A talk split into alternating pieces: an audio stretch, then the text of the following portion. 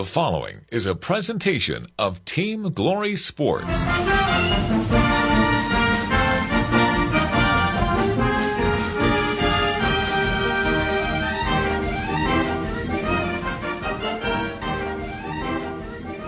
University Panthers football. And they're going to fake the handoff. A lot of green grass. Grainger 30, 25, 20, 10, 5. Touchdown, Darren Grainger and the Georgia State Panthers. It's the Panthers pregame show. A look ahead at today's game. Now, the voice of the Panthers, Dave Cohen. Well, coming off of last Thursday night's win, a season opening win over the Rams of Rhode Island, Georgia State football entering week two with a showdown against the Huskies of the University of Connecticut here tonight at Center Parc Stadium. The Panthers held on to beat the Rams last Saturday 42 35 behind a career high 184 rushing yards from Marcus Carroll. He also scored three touchdowns, while quarterback Darren Grainger passed for 193 yards and two touchdowns, one to Robert Lewis and one to Tailique Williams. The big play on defense, of course, came from newcomer Gavin Pringle, who had a pick six in the third quarter. UConn arrives in Atlanta, coached by Jim Mora, 0-1 following their season opening loss to NC State in Storrs, Connecticut last weekend, 24 to 14. Hi again, Panther fans. Dave Cohen along with Harper LeBel, engineer Rick Shaw, studio producer Jeff Walker, Georgia State Radio Network microphones coming to you from Center Parc Stadium in downtown Atlanta. Once again, a great night weather-wise for college football here at Center Parc Stadium at Harper for Georgia State. After that win, a, a well fought for win last Thursday night against Rhode Island, Georgia State looking for an opportunity to start out 2 0 on the year. Yeah, well, they had to come from behind, Dave. That's the interesting thing is that there was a point in the ball game where I wasn't sure whether the Panthers were going to fold and just show what some have done in the past, or if they were going to rise to the occasion, and they obviously did. They had a great third and fourth quarter. They were able to hold down uh, Rhode Island and, and, prevent them from scoring late in the ball game. So uh, a lot of confidence coming in the game tonight. Got off to a great start. They were up 14 nothing. Georgia State was. Darren Grainger connected, completed his first 14 passes that he ended up throwing. Of course, Rhode Island ends up coming back, makes it 14-7. Georgia State makes it 21-7. Then it's 21-14. Then it's tied at 21 early in the third quarter. All of a sudden, they jump out uh, behind their quarterback Kasim Hill, who torched our secondary for over 408, uh, 400 uh, passing yards. And they actually went up 28 21 at one point. Yeah, it was pretty scary there for a little while, wondering what was going to happen. But the offense, you mentioned Darren Grainger, obviously Marcus Carroll with his rushing 184 yards on 23 carries. We were able to put some things together. But most impressively for me was the offensive line and them the ability, the ability. And you talked to uh, Avery Reese earlier in the week, and just the confidence that those guys have. Yeah, we got behind, some things happened, but we turned it around and obviously the win uh, from, from an offensive perspective it was a great win last week. On one side georgia state when they handed us the final stat sheet last thursday night 424 total yards on offense. I guess the one concern was right here. Defense allowed 520 total yards by rhode island. Some teams you can get away with that and still come away with a win like we did last thursday night. There are other teams and maybe connecticut is one where that's not going to be the case. Yeah they they only had a couple hundred yards themselves last week, and if you give them four or five hundred, that means they're scoring sixty points. So it it was addressed right there from the very uh, end of the ball game when we got a chance to talk to Coach Shawn Elliott. You could hear him saying, "Hey, we got to clean some things up." It wasn't a perfect ball game. We're glad we're one.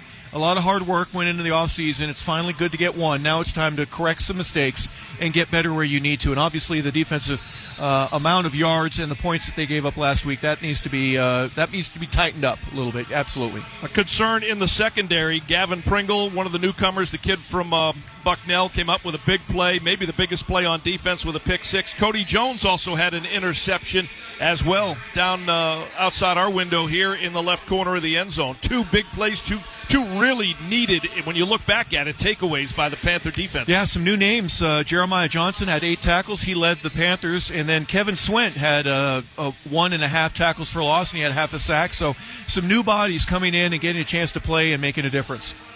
Well, UConn again lost to North Carolina State at home last Saturday, 24 to 14. The Huskies were only on third down, Harper, four of 12. To the contrary, we were harping on those numbers last Thursday night, how well on third down conversion opportunities Rhode Island was able to play. Yeah, well, we were pretty good ourselves in the first half. We had a couple of punts, and then third quarter we didn't move the ball very well at all. But uh, if you're going to look at some of the things that the Panthers have needed to work on this week in practice, absolutely. Just a few things. The one that I was really impressed with, Dave, and you didn't mention this, is no turnovers offensively. That was a real important stat for me. We had two of the turnovers you mentioned, uh, but the ball wasn't on the ground for the Panthers last week, and, and that I think it was a big key to us making sure that we kept drives alive. Sun Belt Conference College Football Scoreboard. How about this one? And I was watching this before I left the house to come downtown. And when I left, Virginia was leading James Madison I get down here, final score James Madison 36, Virginia 35. Second win by the Sun Belt over a Power 5 after Texas State took down Baylor in week one. Yeah, how about that? And, and remember last year when uh, it was a Sun Belt day, we, we lost in week two to North Carolina in a very close game, but everybody else, Nebraska went down. Uh, Texas A&M went down. I can't remember who else, but Notre Dame. Sun Belt had. Thank you. Go Irish. not against the Sun Belt. So take us seriously, folks. And here's another opportunity for us to go against an independent and and uh, give them a run for their money here tonight. Other final that's uh, in already on the Sun Belt scoreboard: Kansas State beat Troy. 42-13. Full schedule around the Sun Belt. We'll bring you those scores as we move along throughout our broadcast as we continue here tonight. Great weather here again uh, from Center Parc Stadium for college football for a Saturday night. And when on the other side of this break, we'll preview tonight's game. We're going to talk to inside linebacker Jontrey Hunter. Great kid was uh, on the outside last year, and then uh, in the absence of Blake Carroll, takes the assignment, moves inside, and uh, he's done a fantastic job. Had six tackles in the win over Rhode Island, and then of course a little later on this half hour, we'll talk with Georgia State's head football coach Shawn Elliott. Again, coming up tonight here from Atlanta, Georgia State, and the Huskies of UConn. First meeting ever between the Panthers and the Huskies. And our Panther pregame show countdown to kickoff continues coming up after this two-minute timeout on the Georgia State Football Radio Network. Lou Sobh Kia in Cumming is your hometown Kia dealership. What does it mean to be a hometown dealership? We believe it means giving back to the community through sponsorships and donations to local schools and nonprofit organizations. It means putting our focus on customer satisfaction before, during, and after the sale, more than just making the sale. We'd like to think that this is why we have the highest Google rating of any other Kia dealership in the area. At Lou Sobh Kia in Cumming, we're proud to sell some of the most stylish and reliable vehicles on the road with a 10 year, 100,000 mile warranty. Now that's that's peace of mind. Right now at Lou Sobh Kia in Cumming, we have our largest inventory ever of Telluride, Sportage, Seltos, Carnivals, and the hot new EV6.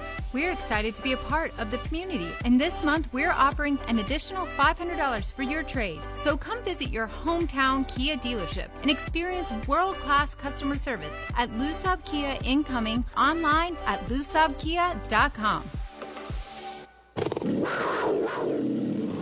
Whether you're a recent graduate, a young alumni, or an older alum, stay connected to your alma mater by becoming involved with the Georgia State University Alumni Association. The Alumni Office offers a wide variety of programs and services to keep you in touch, informed, and involved. Associate Vice President Christina Million. Among our signature programs throughout the year, the Distinguished Alumni Awards, 40 Under 40 Honors, GSU Cares Day of Service, the Young Alumni Summit, as well as our Life Membership Program. Representing nearly 285,000 alumni across Georgia and across the globe, the Alumni Association is here to serve, engage, and enhance the GSU community. Connect with us online at alumni.gsu.edu or call the Alumni Office at 404 413 2190.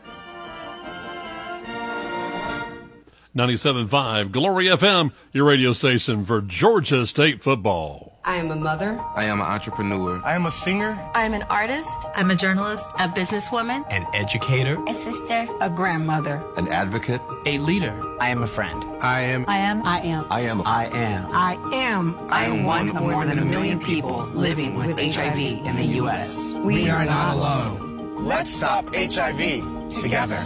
Get the facts, get tested, get involved. Go to www.actagainstaids.org for more information.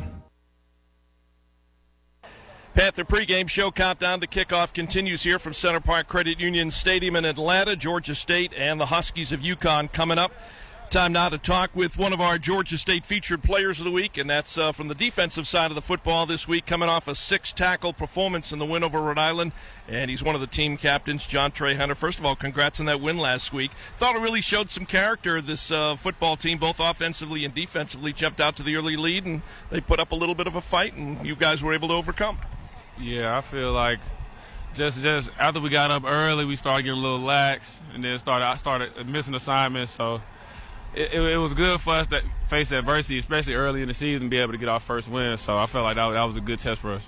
And I know talking to you guys leading up to the Rhode Island game, you guys were ready to get that first game played. Yeah, most definitely, especially especially with a new DC, you know what I'm saying? Especially coming like New Year, so it's just it's just trying to get that first game on film so we know we can fix. So what do you see then when you go in to watch film during this week as you prep for UConn? You know, with regards to uh, you know the coverage. Uh, for us, I feel like right now it's just a lot of things. Last we were just we weren't communicating enough. Our eyes weren't in the right spot. So right now we're just we're just really focusing on communicating with my teammates, communicating with the defense, making sure we're all in the right spot so we can do our job the best we can. Tell fans a little bit about that communication because it's loud in here. There's music playing. We had a pretty good crowd there. It's a lot of nonverbal. It's not like you can call timeout and run over and talk to teammates. Yeah, so especially like when we play, especially like this week, it'll be it'll be a lot of motion and a lot of stuff where we have to get in and checks, get out of check. So with, with, with, a lot of with a lot of noise going, you know, we got we got to be able to talk. If not, we got to do hand signals. We got to do something. We just can't be we can't be completely silent out there. That's that's the main thing from last week. The other good thing is, as we you and I have talked about in, integrating some new faces into the corners and safeties. Again, it was good to get that first game under, and now you can get begin to get settled a little bit. Mm-hmm, yeah, especially on that back end. You know, uh, we got we got we got younger guys and a lot of guys who are stepping up to be able to come play this year. So it was good to get that first game on film to see where we all at. Obviously, guys, remember uh, you and Bryquice Brown, uh, Jalen Tate, Jeremiah Johnson stepped up. He led uh, led the Panthers in tackles with eight. That he's been around, but that's a guy who is you know starting to make a name for himself. Yeah, Jeremiah, he, he he's been working. He's been working since he got here, so it, it's great to finally see him really get out there and go make plays. And of course, from your standpoint, again, one of the team captains, you're in a leadership position out there, week you know, week in and week out. Yeah, for me, it's just it's just, especially since it's new to me, even like the new position and then being a leader. So it, it really really puts a lot for me to just be able to focus and do my job the best, so I can, I can help my teammates. Some guys lead by example. Some guys lead verbally. What kind of a leader do you bring to the locker room, and when you're out in the field in a, in a game-like situation like that? I feel like I'm, I'm more so try to lead by example. I try to do the right thing as much as I can, but verbally, if we need it, I'll be I'll be there for my teammates if we need it. Again, here on the Panther pregame show, talking to John Jontrey Hunter. You got UConn in here this week. What have you seen on film from these guys? And how's practice been as you get ready for this one? Still been a relatively temperature-wise hot week of practice. Yeah, practice-wise, right now we just we just focusing on. It's just because like with their with their offensive scheme, they do a lot of movement. They, they try to get you out of stuff. They try to see what you in. So basically, right now we just focusing on knowing our checks and knowing we got to get to or when we got to get out of. So that's that's our best main focus right now. You keeping an eye on the guys in front of you as well. Yeah. You know, it's always you know you guys are on the back end. You got your middle and you got your middle linebackers, your outside backers who keep an eye on the front. What are you looking at you know when you're back there. When you talk about because you mentioned it a little while ago your eyes keeping your eyes focused. What exactly are you looking at and for? Yeah i mean uh, it all it all depends on the front we in because in some fronts I, I, just, I key I key the nose guard in some fronts depending on what personnel they're in. Or maybe I might have to key the, I might have to key the field in or, or the other defensive tackle. So it all depends on what we in but just making sure my eyes in the right spot so I know where to go because with this team a lot of a lot bad eyes can, can get you can get you hurt so yeah, again, another pretty good quarterback coming in. You saw a good one against uh, Rhode Island last week. He had a lot of success throwing the football. As a matter of fact, I'm sure you've seen this. They had 520 total yards in the air, 408. I'm not saying you're going to see that this week, but certainly right out of the gate, you guys got a pretty good test and you passed. I mean, I wouldn't. I mean, we passed with the win, but for de- defensively wise, we want to clean that up a lot. That's that's that's way too many yards. So for us right now, we just we just focusing on like and a lot of a lot of those are just you know just MAs, you know, because like it's a new defense, so we just, we just got to be able to focus and, and, be able to do our job the best we can. A lot of times it comes down to big plays. Hopefully not necessarily one, but one of the newcomers at corner, Gavin Pringle, comes up with a big pick 6 mm-hmm, yeah, hey, hey, G made a play for us. Hey, he, he made a great play for us. He he been putting the work since he got here, so I'm I'm, I'm glad to see him go out there and, and do what he do. But again, for your unit, that's the kind of play that puts the win right back in the sails after getting down. Yeah, play like that. It, it, it swings the momentum, change the whole game. You know what I'm saying? It, it give us a boost as well. So. All right, lastly, I know you've watched film on UConn. Again, a pretty good quarterback, couple of good running backs. Everybody's got good players. You know that. Uh, what have you seen that uh, you're kind of keeping an eye on? Something that's going to be on your mind as you take the field tonight? Uh, mainly, mainly just being able to stop that run game. Because if you don't stop the run, they, they won't have to pass the ball. So if that's that's our main thing, stopping that run game, and then you know what I'm saying, trusting our calls, trusting our scheme, and trusting each other. All right, appreciate it. As always, let's get out of here with a W. Of course, thank you. All right, that's one of the team captains, Jontrey Hunter, joining us. Coming up, we'll preview tonight's game with head football coach Shawn Elliott. Comes your way after this two minute break from Atlanta. This is the Georgia State Football Radio Network. When you're heading to Center Parc Stadium and want to look your best in Georgia State blue, wear what the Panthers wear by visiting the Georgia State University bookstore. Visit in person or online with locations on campus downtown, Alpharetta, Decatur, and Dunwoody, featuring the best selection of Georgia State apparel. Hear Georgia State football action all season right here on Glory 97.5 FM WGTJ. Murphy's Law says if something can go wrong, it will, like your air conditioning going out on the hottest day yet. But Brooks Law says don't wait in the heat. I'm Brooke with Conditioned Air Systems, and if your air stops working this summer, you have two choices. Wait a while until someone else can get there, or call us anytime for fast service. So if you don't like to wait, especially in a hot house, remember to obey Brooks Law. Call us at 1 800 AC Repair. Conditioned air systems and Trane, keeping North Georgia comfortable. Dear Lord, we come to you this evening. Dear- it may be hard to believe, but people just like you are already saving money. FeedThePig.org makes it easy. Their simple savings plan teaches you how to start saving without going overboard. So you don't need to mooch off your friends. You gonna finish that grape? You mean the one in my mouth? You don't need to stop buying the necessities. What you're smelling is a natural musk. Ew. You don't need to be a medical test subject. How do you feel? Mostly okay. I. Sometimes, though. you don't need to get a second job as a stuntman. We need a new stuntman. Let's break for lunch. You just need an internet connection. Don't get left behind. Start your personal savings plan with the tips and tools on feedthepig.org. That way, you don't need to sell your soul to the devil. 15 bucks is the best I can do. All right, deal. Brought to you by the American Institute of CPAs and the Ad Council. Back here at Center Parc Credit Union Stadium in Atlanta, Panther pregame show countdown to kickoff continues. Georgia State and the Huskies of UConn tonight. Time now to welcome Panther head coach Shawn Elliott to the Georgia State radio microphones. Congrats on the win over Rhode Island, and uh, you know the games are starting to come fast and furious now. I guess it was a good thing we played on Thursday. It gives you a little had a little bit of extra time to get ready for UConn and uh, tonight's ball game.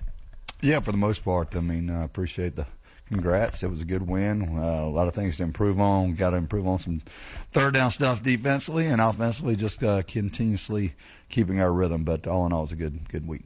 You know, it's always uh, the goal to get to that first game after a long summer and then fall practices we were talking about last week. And I was watching your midweek media conference, and I was just chicken scratching down the good and some of the concerns. So when you go back and look at film of the the opener against Rhode Island, what you come away with as far as what you really liked, what you saw? Once again, we're scoring points with just about anybody. Put 42 up on the board. Yeah, you know, uh, first of all, I'll say this: uh, a turnover for a touchdown. I mean, that's awesome. Uh, turnover for a touchback, that's another basically seven points. Uh, so that was huge for our defense. Um, offensively, I thought we were in rhythm uh, for the most part. Uh, everybody really under control, playing within themselves. Uh, won a lot of foolishness out there. Our special teams improved.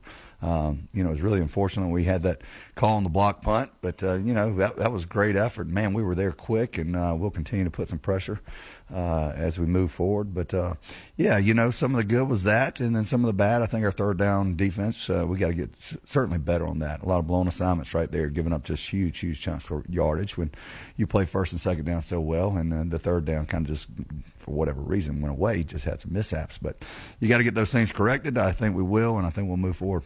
What was some of the focus this week as you turned your attention uh, to the Huskies? Well, you know, uh, certainly you got to focus on everything. Uh, but I think they're they're a much improved offensive football team. I think their transfer quarterback right there coming in has really made a dif- difference in them offensively. I think they got a good offensive line and a really good scheme. Uh, defensively, they're bigger and they're stronger than what you saw against Rhode Island right there.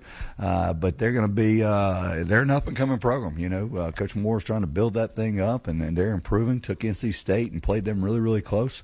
we've got our we've got our hands. You know, it's going to be a tough contest looking back at the stats from that opener, and you talked about it uh, with me last week. What a what a performance uh, with the ground game with uh, with Marcus Carroll, a career high 184 yards on 23 carries. Seemed like we were really efficient uh, on the offensive touchdowns.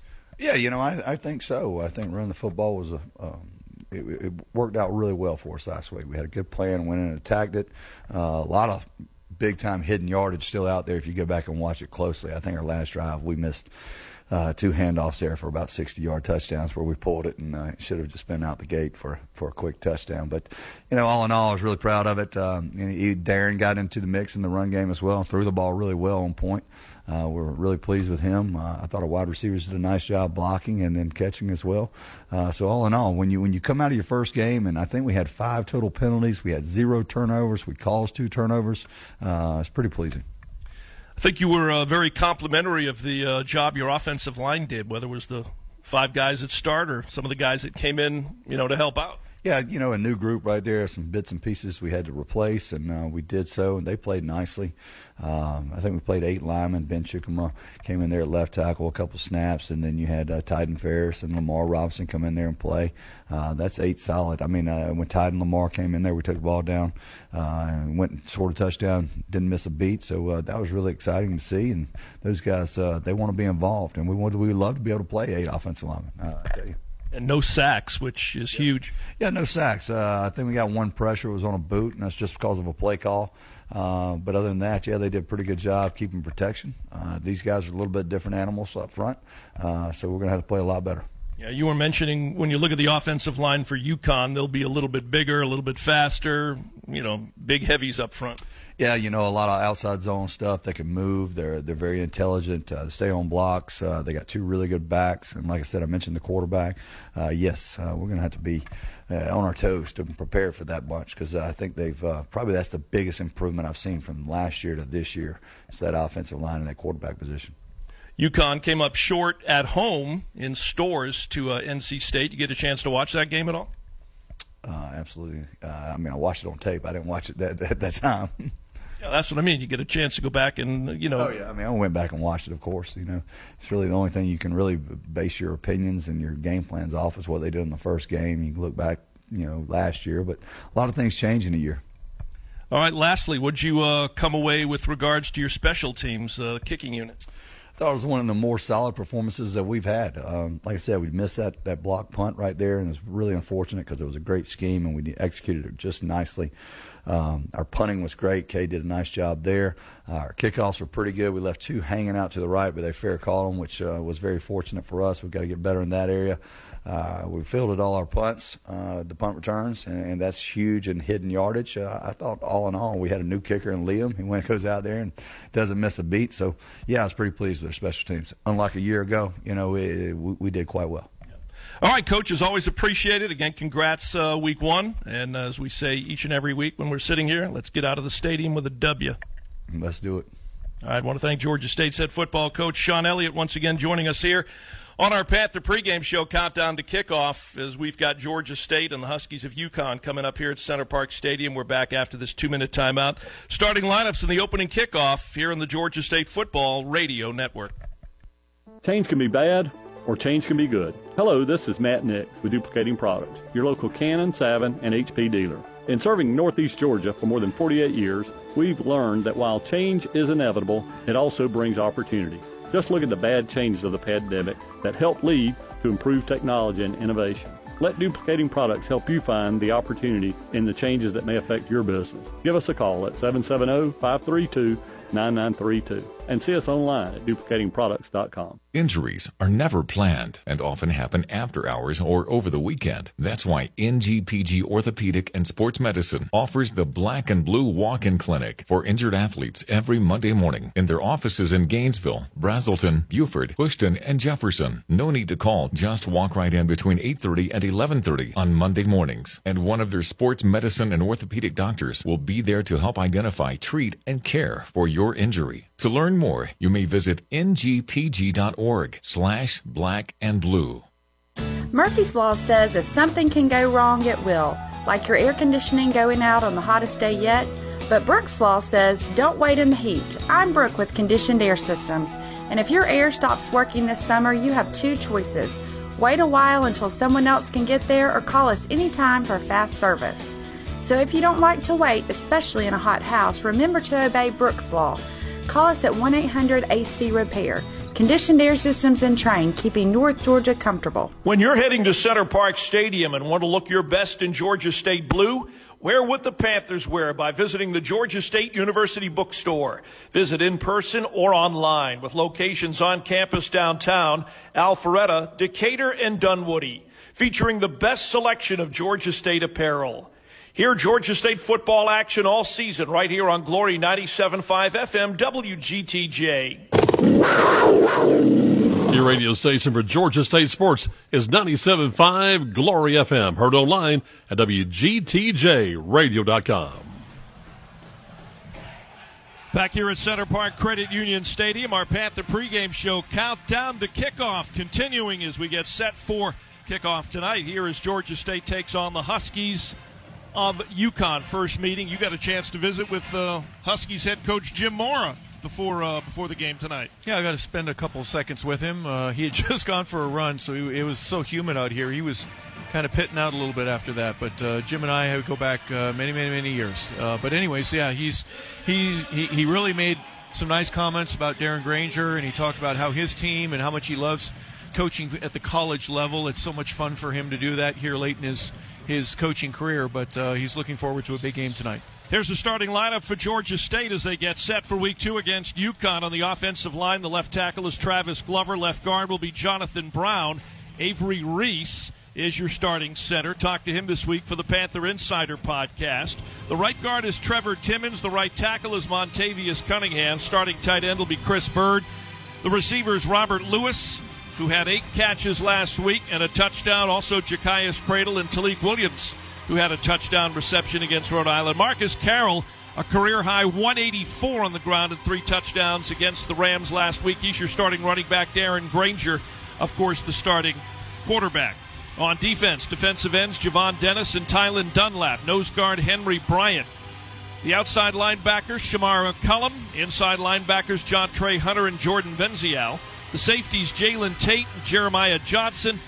Getting a start at the star spot is Cody Jones. He had an interception last week. Gavin Pringle, who had a pick six. One of the cornerbacks, along with Bryquice Brown. Handling the place kicking, Liam Rickman.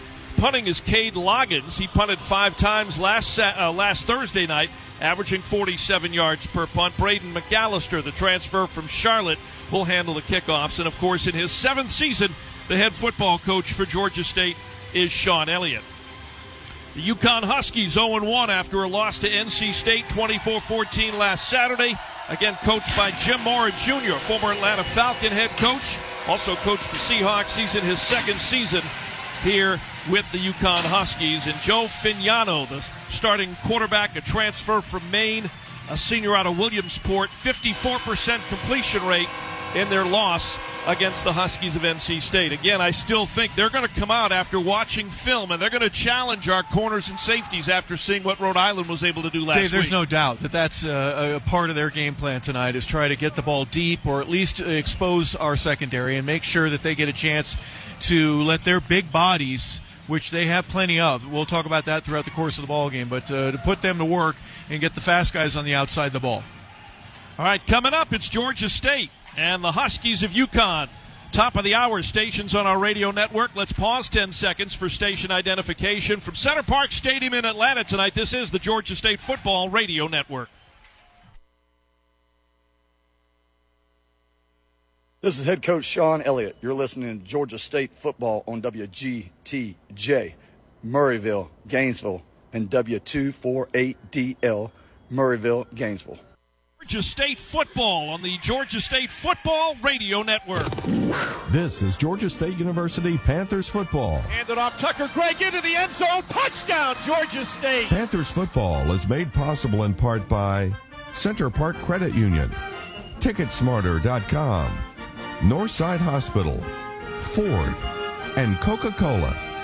Now, with the play by play, the voice of the Panthers, Dave Cohen.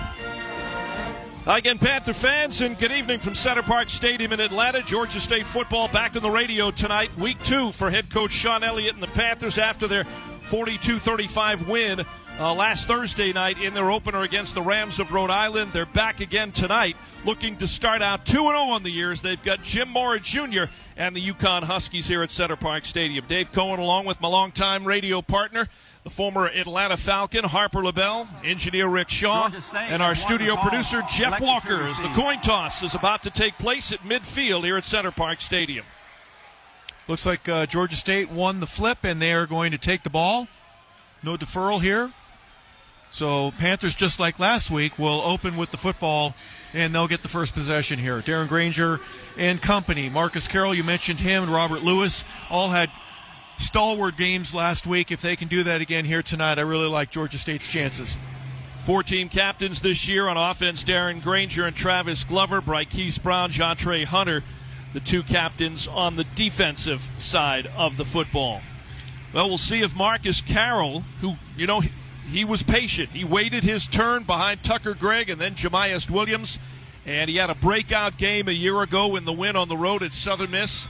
He really showed out well in the first game last Thursday night. Well, from the first carry, Dave, it looked like the hole on the backside was there. He was supposed to go maybe to front side tackle. He goes between the center and the guard on the backside and picks up about 15 yards. It looked like he was in midseason shape from the very first carry that he had last week.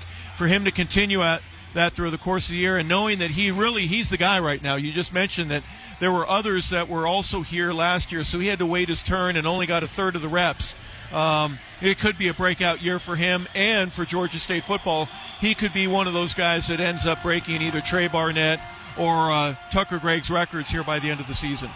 Robert Lewis back deep, awaiting the kick. Handling the kickoffs and doing the place kicking for UConn is 84 Joe McFadden, a redshirt sophomore. It's a blackout tonight here at Center Parc Stadium. Black and blue pants, black jerseys, white numerals, black helmets for Georgia State. For UConn, pretty much all white, white pants, white jerseys, blue numerals, white helmets. We're underway here at Center Parc Stadium in Atlanta. Backpedaling is Robert Lewis in the end zone. He's going to bring it out across the five, up across the 10, across the 15, up to about the 20 or the 21 yard line. I was a little surprised in a split second decision he decided to take it out. Yeah, he was about six or seven yards deep and going back when he received the kick. And Kevin, uh, uh, Kevin Glenn, linebacker, number 17, ends up just pressuring him enough the pressure about the 15 yard line. And Robert, because it rained here a little while ago, I think the surface is a little slick. He ends up skidding his way up to about the 20 yard line where the Panthers will take over first and 10. Tailique Williams and Ja'Cyais Credle, wideouts here to the near side. They stick two over on the far side. Empty, Empty backfield now. Swinging into the backfield is Marcus Carroll, just to the left of Grainger. Here's the snap, and the Panthers going to run it with Carroll, and he will try to run in between the tackles. And he gets racked up there. Noah Platt, one of the linebackers, was there. Also, 97 Jelani Stafford in on the stop. Also saw number 90 Price Yates.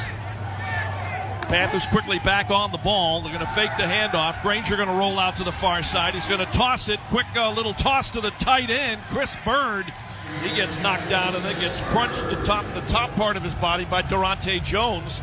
Jones, an Atlanta kid out of Mays High School, six feet, 199 a junior, had 14 tackles in the NC State game last Saturday. It's third and short. We need about four feet, just a little bit more than a yard. There's the snap. Panthers going to go ahead and try to run that football. They ain't getting that yardage. UConn with a big wall of white jerseys stuffed the Panthers on third and short. That's going to be a loss of a, at least three yards, maybe four. And the Panthers are going to be facing fourth and three. And Cade Loggins and the punting unit will make their way onto the field. Well, three and out doesn't help. Last week we scored a touchdown on the opening drive of the season. Good to see Chris Bird in the lineup there and getting a catch. Nice job by him getting it up to about the 28 and a half yard line. But uh, Panthers were unsuccessful in, in getting that first down. They're forced to punt.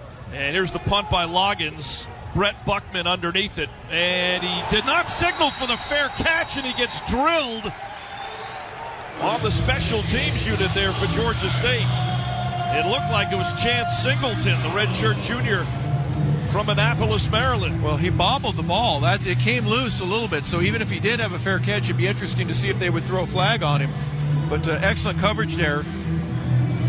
Chance Singleton with the one be the first one to make contact there. with the Huskies will take over on their 30-yard line, first and 10. So here comes quarterback Joe Fagnano, 54% completion rate in their opener against NC State. Again, that was a 10 point loss. He takes the snap under center. You don't see that as much anymore. First down from the 30. Play action. Right away, going to look to go to the air. Sneaks out of the pocket and not a whole lot going. He was able to get back to the line of scrimmage and then pounce forward up to about the 31. And they'll give him, looks like about a half a yard. Jontrey Hunter, Panthers inside linebacker, will get credit for the tackle. Brings up second down and 10. Only two receivers. They have double, double tights right now. Two receivers out. They had an outside one in a dig route. Gavin Pringle with nice coverage there. Snap on second down. First carry, Devontae Houston running in behind right tackle.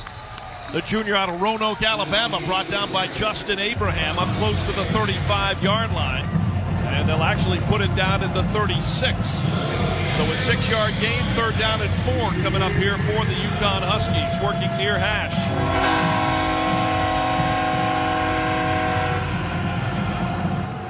Tight end Nick Harris leads the ball game. Buckman a wide out here to the near side. They s- stick two to the left. Three wideouts, one tight end. Fagnano out of the shotgun again near hash.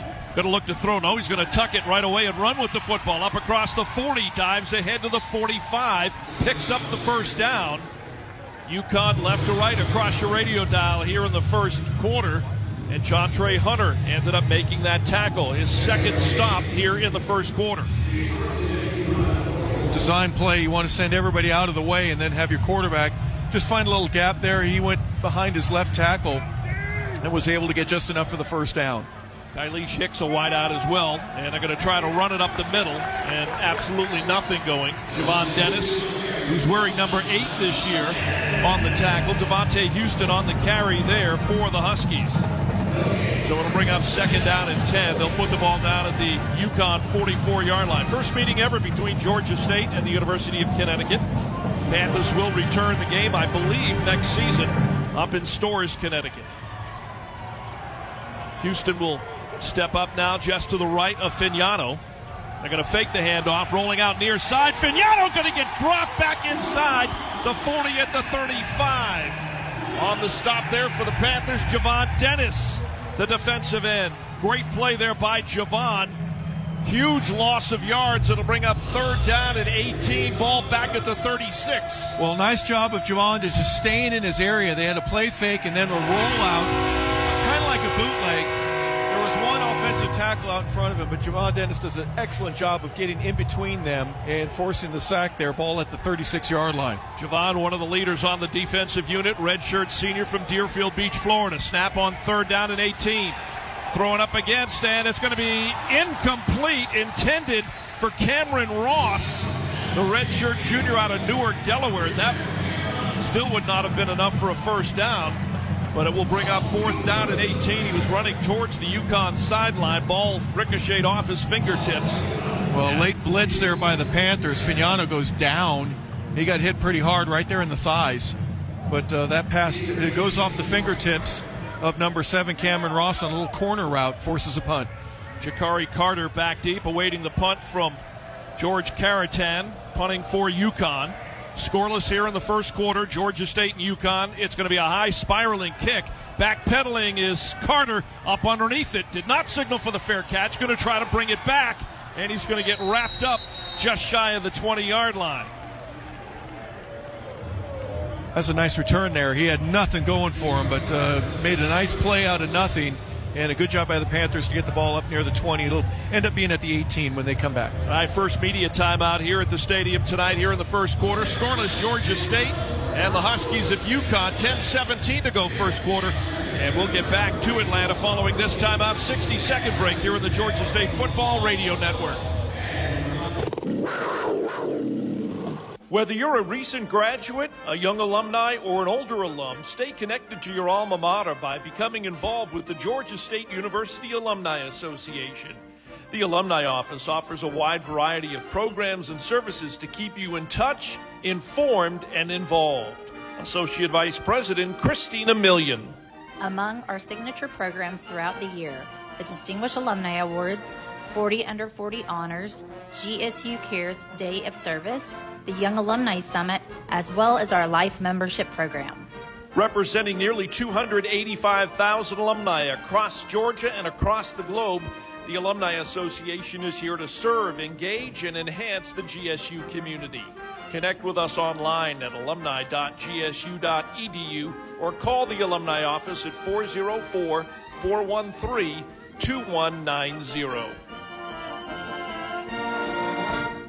97.5 Glory FM, your radio station for Georgia State football.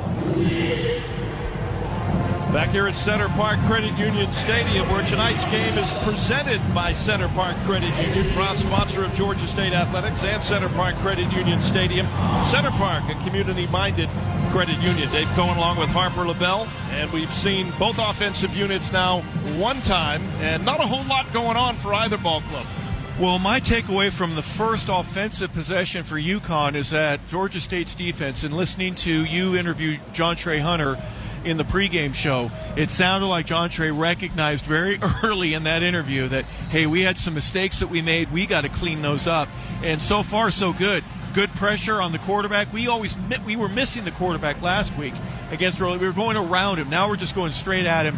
And uh, two pressures already and a sack and uh, forcing on a, a, third and relatively long into a punt situation. So defense is trying to correct some things. It looks like so far they've done a real good job of it. All right, here comes Darren Grainger and the Panthers. Darren, 193 passing yards, two touchdowns, no interceptions against Rhode Island. Also rushed 51 uh, for 51 yards. Chris Bird now goes in motion. They go with an empty backfield. Darren's going to try to run the football right up the middle. Got hit once low, got hit high, and he's up to about the right at the 20 yard line. Rashawn Wilkins on the tackle there for UConn. Four down linemen in Yates, Gordine, McDuffie, and Watts for the Huskies. Here's the snap, play action. And Grainger going to step up. He's going to now well, he's got a lot of white jerseys trying to get at him. He's got nowhere to go and was lucky to get back to the line of scrimmage to the 20 yard line. Just could not find uh, or identify an open receiver. Yeah, hard for me to watch Darren and where he's going to go and watch the secondary. So I took my eyes off of him and I noticed there were three receivers on the right hand side of the ball. All three of them were covered by about five different UConn Huskies. So defensively, right now, they have a pretty good scheme of what we're doing. Third down and nine now for the Panthers. Keep an eye on 22 Noah Plack coming in from the far right side of the line. Panthers put a man in motion in Tailique Williams. And here's Grainger going to step up, going to throw across the middle. It's caught by Credle for the first down up across the 30 to the 34. Make that the 35 yard line. The Panthers convert on a third down play. Boy, what a reach there by Credle to go across the middle of the field. The ball was high and he got popped. Uh, there were a couple of guys uh, Durante Jones being one of them. I think Demond Brinson the other. The two of them hit him real hard. First down from the 35. Big hole up the middle. Grainger 45 across midfield. He's going to score a touchdown. 25 20, 15 10, 5. That's a Georgia State touchdown. Darren Grainger, 65 yards. UConn could not catch him.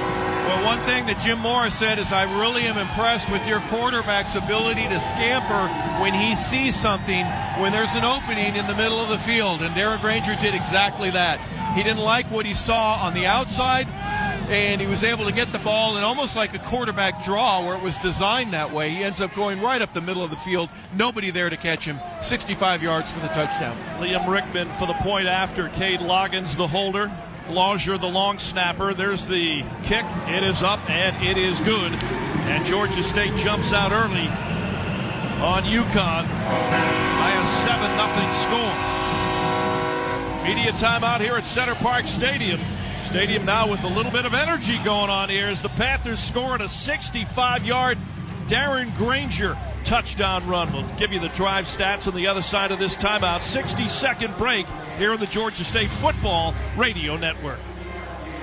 Lou Sobh Kia in Cumming is your hometown Kia dealership.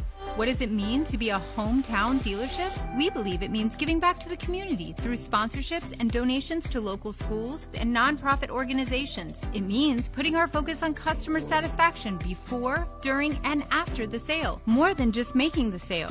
We'd like to think that this is why we have the highest Google rating of any other Kia dealership in the area. At Lou Sobh Kia in Cumming, we're proud to sell some of the most stylish and reliable vehicles on the road with a 10 year, 100,000 mile warranty. Now that's that's peace of mind. Right now at Lou Sobh Kia in Cumming, we have our largest inventory ever of Telluride, Sportage, Seltos, Carnivals, and the hot new EV6. We're excited to be a part of the community, and this month we're offering an additional $500 for your trade. So come visit your hometown Kia dealership and experience world-class customer service at Lou Sobh Kia in Cumming online at lousobhkia.com. 97.5 Glory FM. Now back to Atlanta. Georgia State football tonight on the radio network, brought to you in part by Coke Zero Sugar and by Ford. More at Ford.com. Here are the drive stats for that touchdown by Darren Grainger, putting Georgia State up 7 0. Harper, four plays, 82 yards in just a minute 37. In the first two plays, or first three plays from scrimmage, it was absolutely nothing going on. Well, we did get that first down when we needed it, but Darren from the 35 yard line did a great job and a career best for him, is You're longest right. one. You're right, the pass to Credle for yeah. the first down. Yeah, the so, Credle uh, reception. And I, again, I'm watching the UConn Huskies when they're warming up, and especially the secondary, because they're the closest to us in the sideline area where we are here at. Uh, at the stadium, and I, am going to tell you right now, uh, they've got some guys that can play. They, they look really good and they can hit. So this is going to be a big boy ball game. I'm going to tell you right now. But uh, Darren, a career long rush for him, 65 yards for the go ahead touchdown. Great job. Just one of uh, uh, quite a few marks that uh, Darren is going to make and set for himself and for the school here throughout the course of the season. So Braden McAllister, the Charlotte transfer, again handling kickoffs this year. And back deep, Brian Bruton and Devontae Houston. Houston over here to the near side, standing basically just inside the one yard line. Here's the kick from McAllister, booming kick, high end over end. And that will land on the E in Georgia in the end zone to our left. Ball will come out to the 25 now for quarterback Joe Fagnano and the UConn Huskies. Again, a four play drive, 82 yards, 65 of it, all Darren Grainger, and it's a 7 0 Georgia State lead over UConn. Well, one thing about UConn, they are big. They are not as big as we've seen with other, but you know, in terms of height, but they've got a couple of big guys. Both their tackles, 6'7, 301, the other 6'8, 300. And uh, three of their five linemen are over 300 pounds. The other one, he's 298. So uh, he just needs another biscuit, and then he'll be at 300 himself. It's going to be a handoff to Houston from the 25. He'll run in behind left tackle and power his way up to about the 26, maybe the 27 yard line. We'll see. Well, they're going to put the ball down on the 28, give him three yards. Second down and seven coming up here for UConn. Yeah, good penetration there along the defensive line. Two of our defensive tackles had a chance to get their hand on him, but uh, unfortunately they weren't able to get him behind the line of scrimmage. Three yard pickup there, Huskies at second and seven. Victor Rosa in at running back now. Sophomore out of Bristol, Connecticut. They're going to swing the pass out to him near side up across the 25. Big time booming hit right there with a loss of one. And what a drop hit there by Jeremiah Johnson out of the Mississippi Delta Community College from Anguilla, Mississippi. Boy, I can hear and feel that one up here. Yeah, and you want to get the ball into Rosa's hands. He had 98 yards last week rushing, so they wanted to give him a little bit of a lateral. And Abraham, and it looks like that's number six, That's uh, Jeremiah Johnson. The two of them put a little tag team on him for a loss of one. Third and eight now. Jalen Mitchell, a transfer from Louisville, came into the ball game. He wasn't running back. Swing pass out on the flat. It's caught there by Cameron Ross. Ross to the far sideline with a stiff arm, picked up the first down. He was running down the sideline right in front of the UConn bench, and they're going to put. He actually went out of bounds at the 39 yard line, but it is a UConn first down. 7-10 to go on a turning clock here in the first quarter. 7 nothing Georgia State. I'll tell you on that far sideline, that was a real pick me up for them. They didn't want to have to punt again. All their players were were up in their air. Uh, Cheering on their, their teammates because that was a, a big first down there for the Huskies. Buckman goes in motion. They're going to try a run play and get absolutely nothing. What a read on that by Henry Bryant III. Totally, totally saw that coming. He's Yeah. a he's a Louisville transfer. Got a lot of a few Louisville guys out here tonight. Well, I, I was very pleased with his ability to cr- get across the face of the center and obstruct that run from the get go. Forces a two yard loss now, second and 12 from the 37 yard line. They're going to line up two wideouts here: Buckman and Gordon uh, Jordan Porter, transfer from New Mexico here on the near side. Here's the snap on second down at 12. Fagnano looking, can't find a receiver. Now he's going to slide to avoid getting dropped. he's and it'll bring up third down. Third Avoid a sack, 15. but it'll still be a sack. He's going to lose. Look like Henry Bryan again is the one who forced the pressure. Good job of Henry getting around the center, going to his right, and forcing Fagnano to go to the left. There's too much pressure on the outside, so Fagnano wisely slides feet first and gets his feet down on the ground. Kevin Swint, the Clemson transfer, outside linebacker, lining up just to the left along that offensive line. Justin Jolly goes in motion. Big tight end. He's only a sophomore, wearing number 17. Trying to convert on third and 15 here from the 34. Fagnano going to fire across the middle. Got a man, and it's caught. How did he hold on? It's Jolly. Jolly makes a big, big catch there. The tight end out of New Rochelle, New York. He's a sophomore. Terrell Gordon on the coverage. Big third down conversion there. Third and long by the Huskies, and they want to quickly get to the line of scrimmage and start this next play. 28 yards on that completion there. Ball in Georgia State territory at the 38 yard line. Now they're going to, someone's calling timeout. Timeout. Georgia State. That's their first charge timeout. So there you see success across the middle on a long pass play by an opposing team's quarterback. Yeah, nice tight end, uh, little uh, post route. When he bent it right into the inside, Fagnano drilled it to him, and we'll talk about that a little bit more when we come back from the break. Yep, Red Hats on the field, signaling media timeout. 5.05 to go here in the first quarter. Georgia State 7, the UConn Huskies nothing from Center Parc Stadium. We're back in 60 seconds here in the Georgia State Football Radio Network. Your home should be an extension of who you are. When your home is built better, your life just feels better. So make your new home an energy efficient right choice home from Jackson EMC. Right choice homes come with a three year energy warranty and a one year comfort warranty.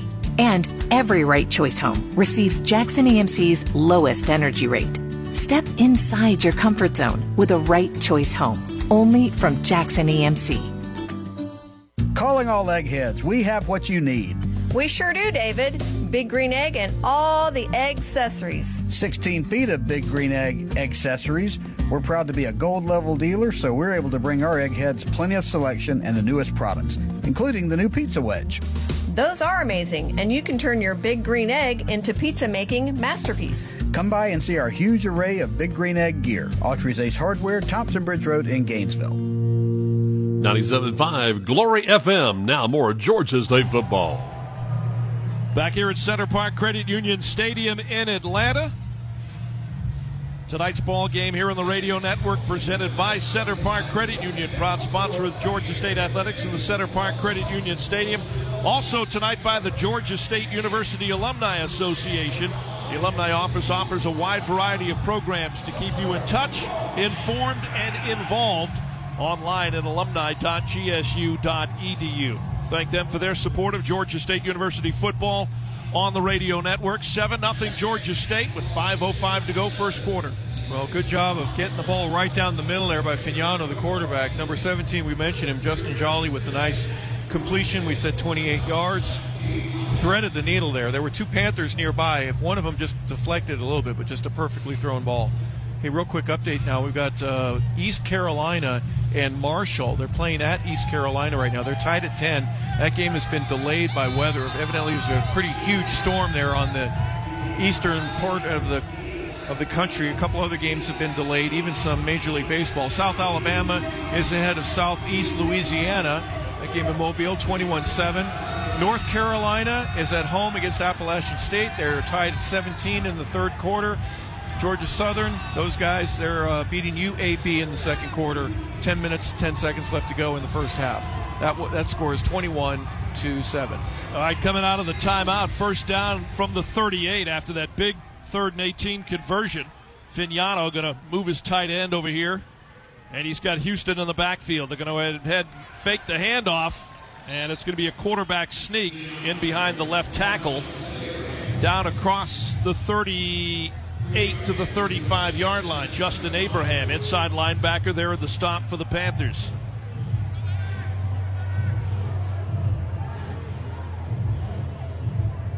Fagnano was the fourth leading rusher last week. He's totaled 18 yards. He had 13 yards in uh, sacks that were taken away from him. Seven carries for 18 yards last week. Justin Jolly wide out here to the near side. Kylie Hicks to the far side. Correction, that's Jordan Porter. And they're going to play action. They're going to chase Fagnano out of the pocket. He'll throw on the run. Got a man. It's Houston. And Houston gets bumped out of bounds by Jontrey Hunter. Well, it was good enough for a first down, but there's a flag right in front of our referee, who tonight is Scott Broadway. Scott ends up uh, taking a little bit of laundry out of his pocket. They're going to talk about it, but I'm pretty sure it's going to come back. Illegal block in the back. Offense number 80. 10 yard penalty. Remains second down. So that will go against the tight end, Rayante Brown. And that'll bring the ball back to the 45 yard line. Third down and 17 coming up here for UConn. Just over four minutes remaining here in the first quarter. 7 0 Georgia State. 65 yard touchdown run. Darren Grainger to give Georgia State the lead. Fagnano from the far hash out of the snap. Fakes the handoff. It's going to be a quarterback keeper again and behind left tackle. He will plow forward and get, oh, I don't know, two of those yards back. Dropped back there by Jontrey Hunter. Jontrey, yes, and Kevin Swint both there in on it, doing a nice job of creating a lane that disappeared. Anthony Bloom also, he'll come out of the ball game right now along with Javon Dennis. Get some faster guys in there to try to put some pressure on the quarterback. We're going to pull one defensive lineman out and add a linebacker. Shamar McCollum also in the ball game. He was questionable at the beginning of the week. The Wake Forest transfer battling an ankle injury, but he's out there right now. Fourth down and make that third down at 15. Here's a throw across the middle. A lot of room. It's caught and Ball's fumbled up. football. And Georgia State's got the football. Ball was actually deflected back across the 30. And the Panthers come up with a fumble. Their third takeaway of the season. The big first big play on defense.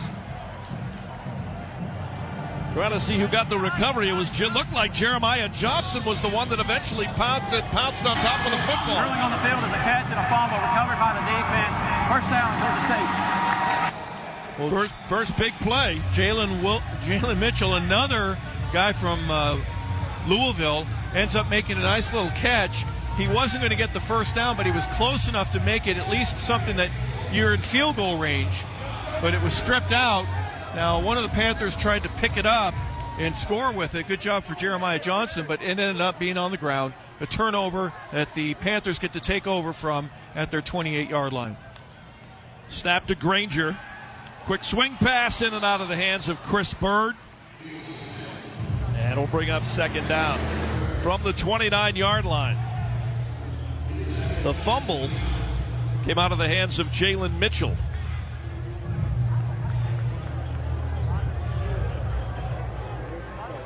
So the Panthers back to the line of scrimmage, second down and 10 from the 29 yard line. Grainger takes the snap, got a big hole, gonna sneak through it, gonna spin. He'll get up to the 35, up to the 36 yard line. Darren running with a lot more steam in the engine, if you know what I mean. I think that big run really opened up his legs and say, hey, if I just get through this initial line of scrimmage hole, I've got some opportunities to run and make some big plays. Panthers go with an empty backfield and low snap under pressure, throwing on the run and trying to throw into double coverage. It's deflected there, but yeah. there's a flag, Dave. It was intended for Jakari Carter over on the far side in front of the UConn bench. Jackson Miller is the one who deflected it. Now, I think what we have, it might be uh, encroachment there. Offside defense in the neutral zone at the snap, number 95. Five yard penalty results in a first down. So 95, the defensive end, Eric Watts, senior out of Sumter, South Carolina. 2.42 to go here in the first quarter. And that'll put the ball up at the 41 yard line. Panthers right to left across your radio dial tonight here in the first quarter. So, for the folks at home, the Panthers' offensive line is designing not to move. You don't move at all, even after the ball is snapped. But Darren Grainger, uh, Grainger claps twice.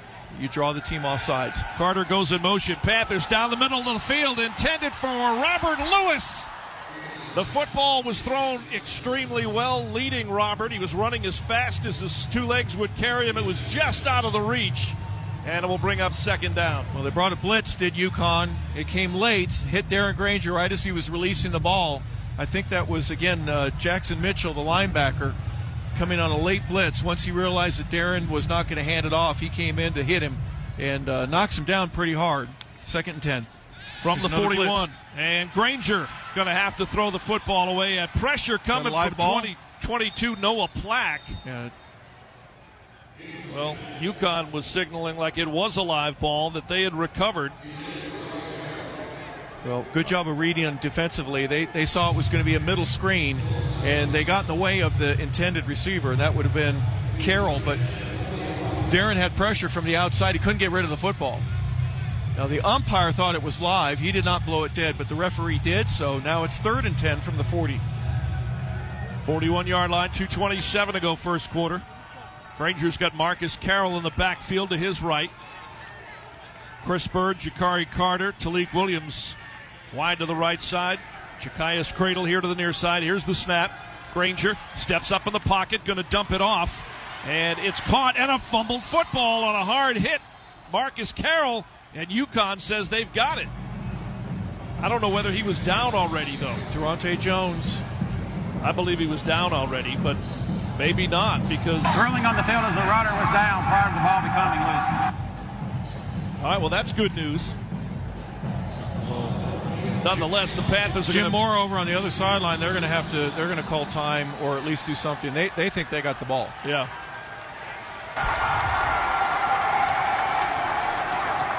Now our special teams. Curling on the field as the runner was down prior to the ball becoming loose. The previous play is under video review.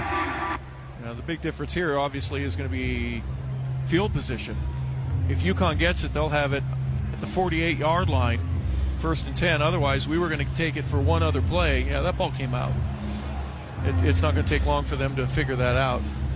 Big hit there. I want to say that was, uh, as we're looking at it right now, the ball is out before Marcus hits the ground. Mumu bin Wahad, the cornerback, number six. And I guess that's Jackson Mitchell also.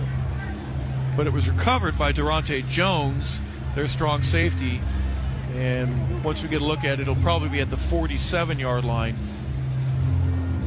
where the Huskies will take over. Carroll hit hard by not one but two UConn Husky defenders high and low, and that's what caused the ball to pop out. So referee Scott Broadway is off the headphones, and he'll probably have time of possession. After video review, the ball became loose prior to the runner being down. It'll be Connecticut's ball at the 47-yard line. First down. So just as you saw, uh, thought, and it was pretty evident when you looked at the video replay,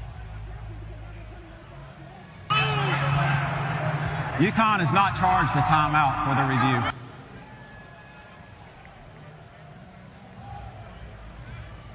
So Carroll fumbles, UConn with it at the 47. Now, most football coaches, if they've been around for a while, you try to go over the top, some big special play that you have once you get the ball back. They're going to hand it off to Buckman. Buckman trying to run east west, gets upended by Henry Bryant. That was Victor Rosa on the carry there for the UConn Huskies. Well, he kind of wiggled and waggled his way trying to find a hole. Wasn't able to get any further past Pringle, Gavin Pringle, with a nice low tackle, maybe a one yard pickup.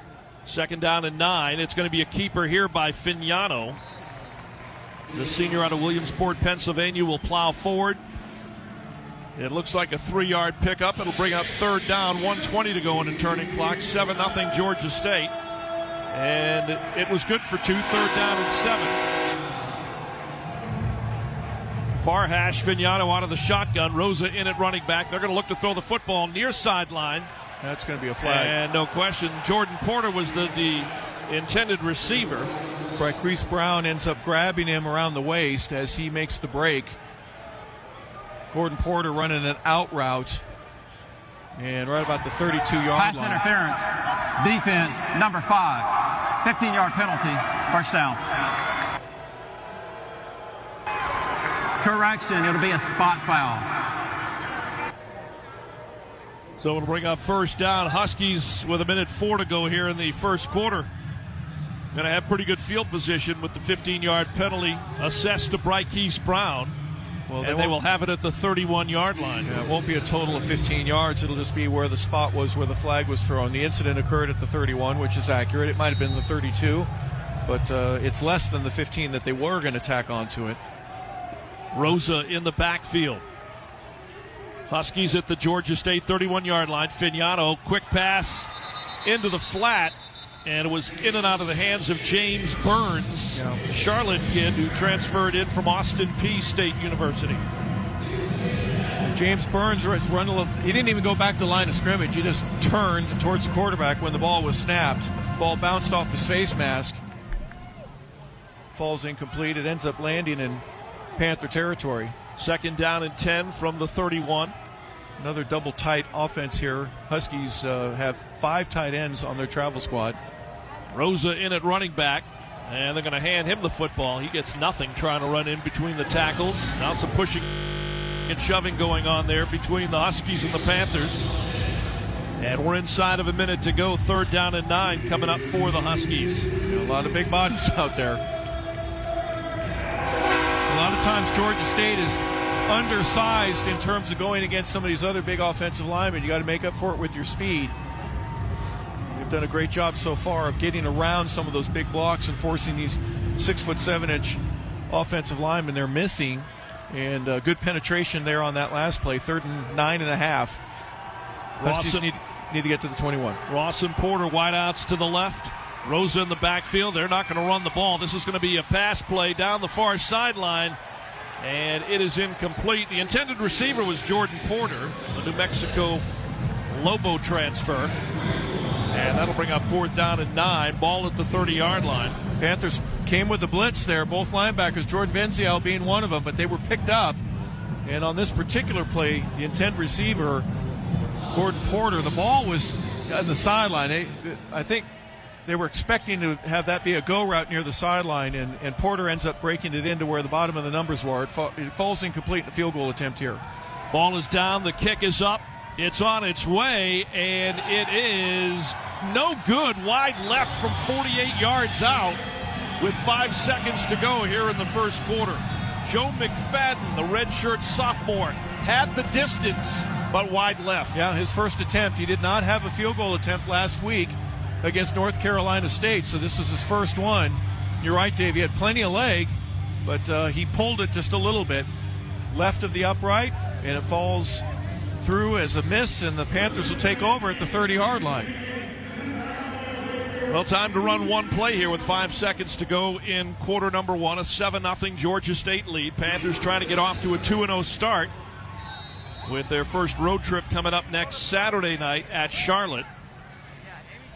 Grainger out of the shotgun. Here's the first snap, and I'm going to fake the handoff, dump it out on the wing to Carter, and he gets wrapped up and dropped to the turf ASAP there.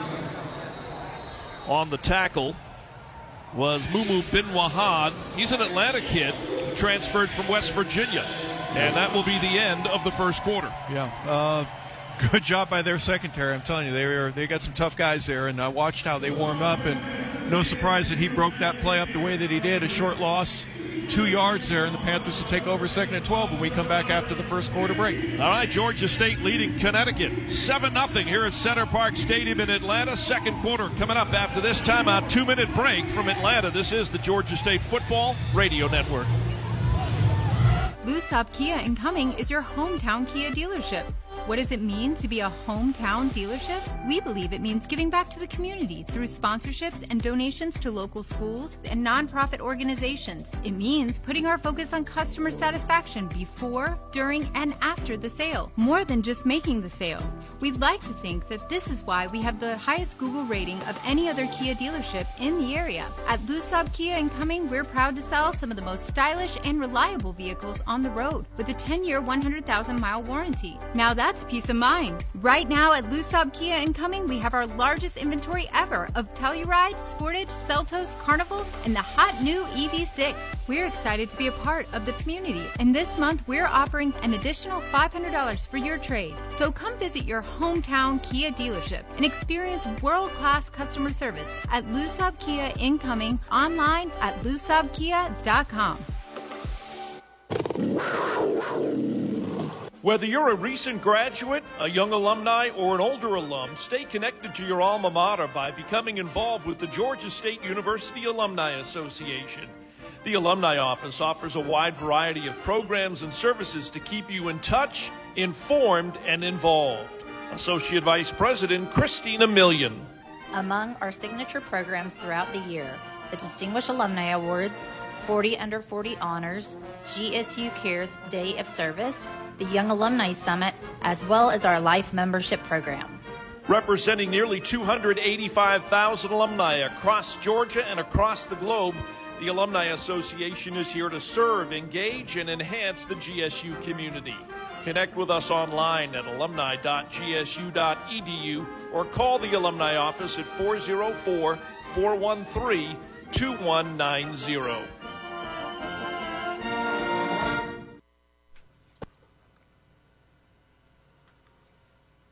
Dave Cohen, Harper LeBel, engineer Rick Shaw, studio producer Jeff Walker. The radio network tonight from Center Parc Stadium here in Atlanta. 65 yard touchdown run, Darren Grainger. And as we head to the second quarter, a 7 0 Georgia State lead. Yeah, looking at our stats real quick 65 yards, as Dave mentioned, on that run that Darren Grainger had to score the touchdown. We only have 72 total, though, so only seven yards on the ground otherwise. We have 29 in the air, 101 total yards but the Huskies from University of Connecticut only have 66. They have 54 in the air and 12 yards rushing total. Two penalties for the Huskies, 15 yards total for them. Panthers had one. Huskies had four first downs in that first quarter.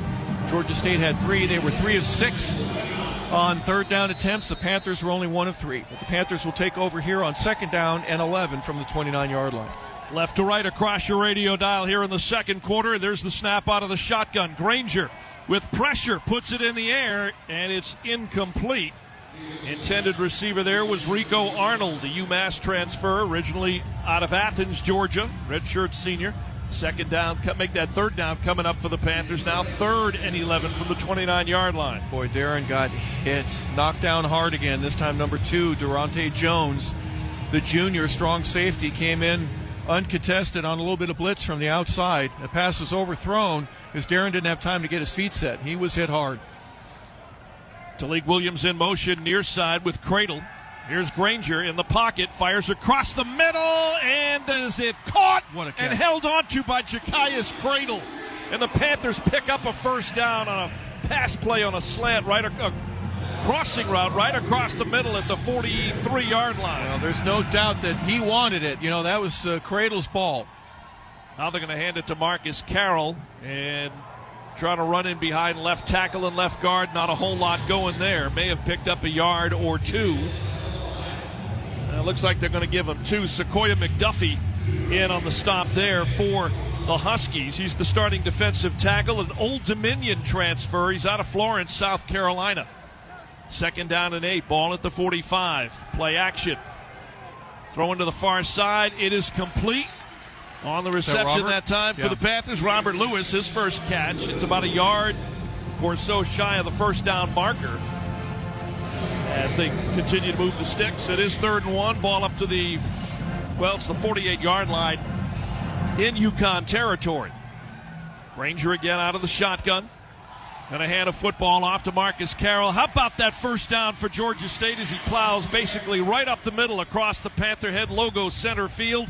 And the Panthers will move the sticks now first down at the 45 yard line of UConn. They line up right back on the ball again. Empty backfield. Grainger now going to roll out here to the near side. Lost his footing, gets it back, throws across the middle on four, and it's going to be deflected. What a play there by Ja'Cyais Credle. And what worried me, Harper, is you're watching this take place, is that Stan Cross, the Nashville kid from Iowa Central, when the ball went in the air, it looked like he's laser focused on the ball, ready for an interception. Yeah, he not only had it, but then once he knew he didn't have it, watch how quickly he pulls Ja'Cyais down to the ground. That's that's uh, good coaching right there. You don't you got to learn how to do that, and they teach it.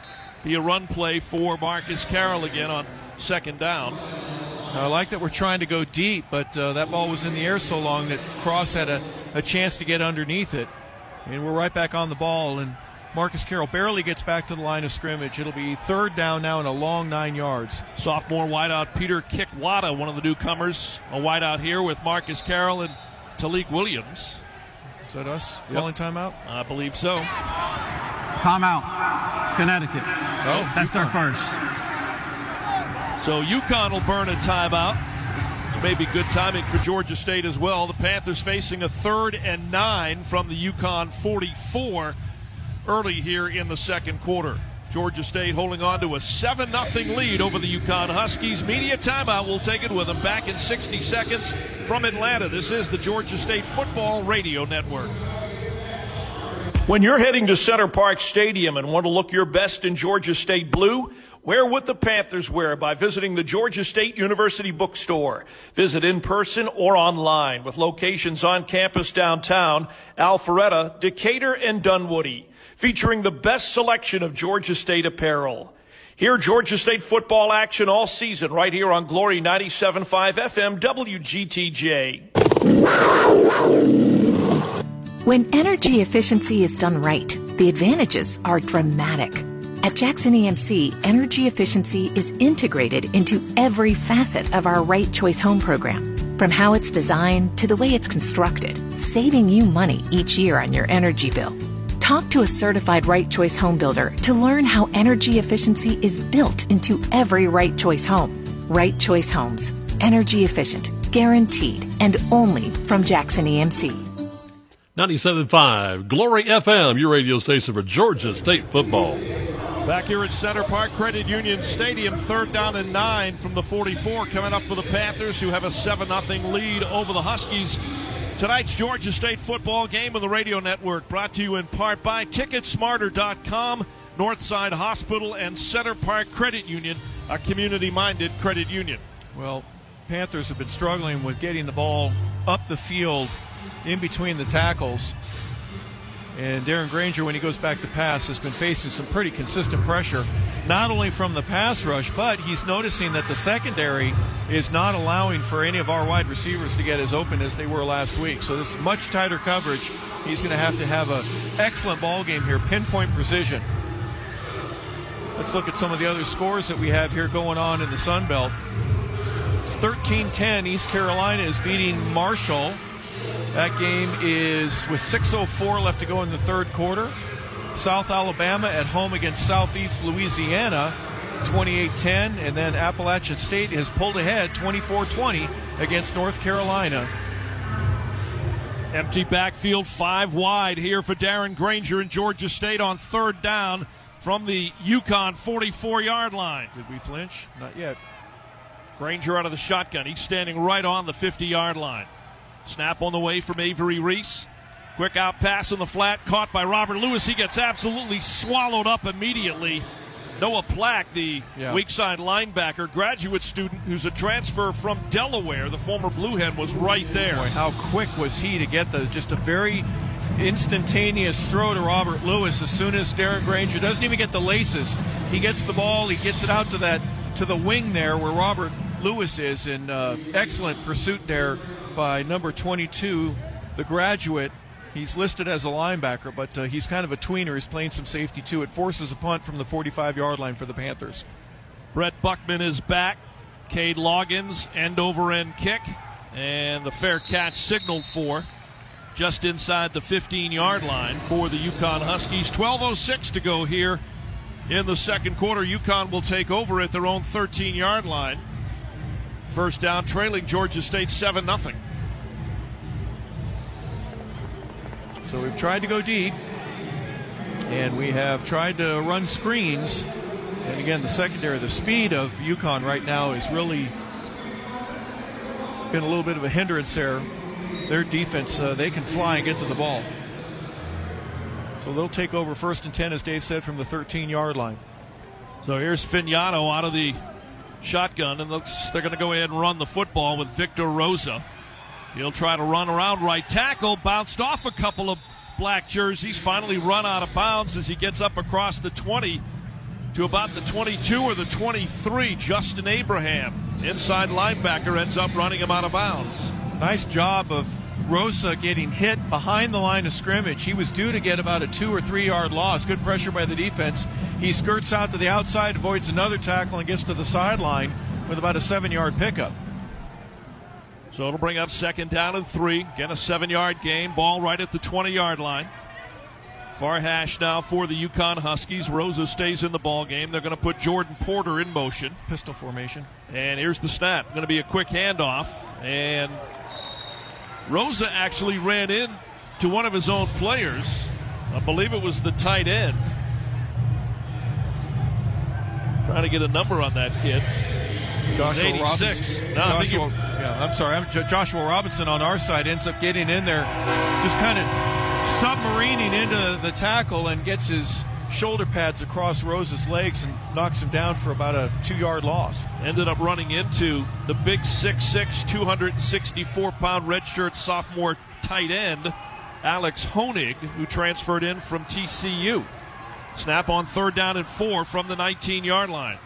And it's going to be Fagnano on the snap. He's going to keep it, and he's going to pick up the first down, running. Well, he's still on his feet. There's oh, the Panthers, whistle. I think, No have come away with a football, but there was no whistle on the play. Who's got it? Well, we've got it right now. Javon Dennis. on the Dennis field as picked a it up. fumble recovered by the oh. fir- by the defense. First down. Jeremiah Johnson, excuse me, Jeremiah, number six. The ball did pop loose. It was it was stripped from Fagnano. Justin Abraham picked up the loose football. He fell down. It may have come out of his possession and coming away with Ruling it. on the field is that the ball became loose prior to the runner being down. The That's gonna previous come play back. is under video review. That, that's going to come back. Fagnano's uh, wrist, his elbow, everything was on the ground before the ball came out. We're trying to run a play real quick. Even if we take a five yard loss, we'll have the ball. But no, that's going to be a first down for UConn. Fagnano did a pretty good job of just reading, and he's very patient. We're going to look at the replay now. He was down, at least it looked like it. Now, a great strip there. That, that was uh, Swint right there, number uh, number nine, Kevin Swint, the outside linebacker, that ends up pulling the ball out. But uh, early confirmation from Harper LeBel, Dave, is that uh, UConn's going to keep the ball. Well, it did look like he was down already by the time the ball was stripped. Looked like he was kind of rolling over from his back onto his side when the ball popped loose. Yeah, Jontrey Hunter had had had a opportunity to get his shoulders on him at the 20 yard line, but Fagnano keeps his feet moving, and it looks like he's going to be down at about the 26 or 7. Scott Broadway, our referee, has his After mic video review, the ball was loose prior to the runner being down. Correction. After video review, the runner was down prior to the ball becoming loose. It'll be first down at the 26 yard line.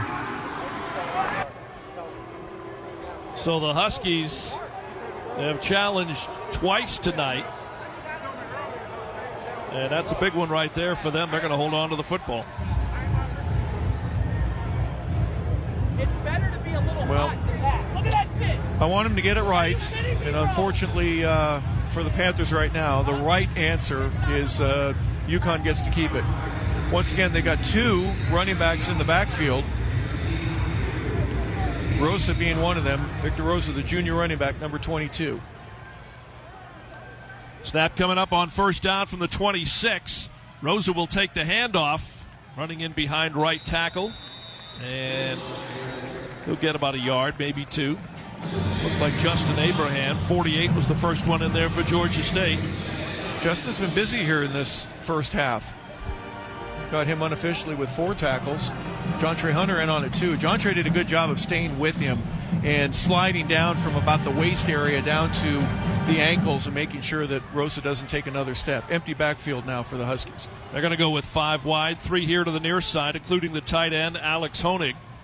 And it's going to be a quick pass to Buckman out in the flat, and he avoids one oncoming. Second oncoming tackler gets across the 30 up to the 32 yard line. And may have an injured yeah. UConn Husky down there. There's two guys down. And we got a shaken up Georgia State player as well. And that looks like it's Javon Dennis. Well, I feel bad for Gavin Pringle. He had a chance in the backfield to get uh, about a two or three yard loss. Uh, but that's Dennis, yeah. Javon Dennis up. But it, we're going to take a little time out and a break here. Yep, 9.27 to go here in the second quarter. Injury timeout for both ball clubs. An injured Husky and an injured Panther at that. 7 0 Georgia State leading UConn here at Center Parc Stadium in Atlanta. We're back in 60 seconds. This is the Georgia State Football Radio Network. Whether you're a recent graduate, a young alumni, or an older alum, stay connected to your alma mater by becoming involved with the Georgia State University Alumni Association. The Alumni Office offers a wide variety of programs and services to keep you in touch, informed, and involved. Associate Vice President Christina Million. Among our signature programs throughout the year, the Distinguished Alumni Awards, 40 Under 40 Honors, GSU Cares Day of Service, the Young Alumni Summit, as well as our Life Membership Program. Representing nearly 285,000 alumni across Georgia and across the globe, the Alumni Association is here to serve, engage, and enhance the GSU community. Connect with us online at alumni.gsu.edu or call the Alumni Office at 404 413 2190.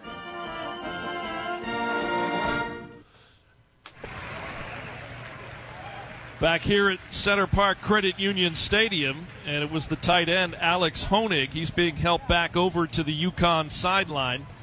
Javon Dennis shaken up as well, although I think he fared a little bit better. And uh, the media timeout continues as Honig is being helped back over to the UConn sideline. Again, 7 0 Georgia State with the lead here over the UConn Huskies.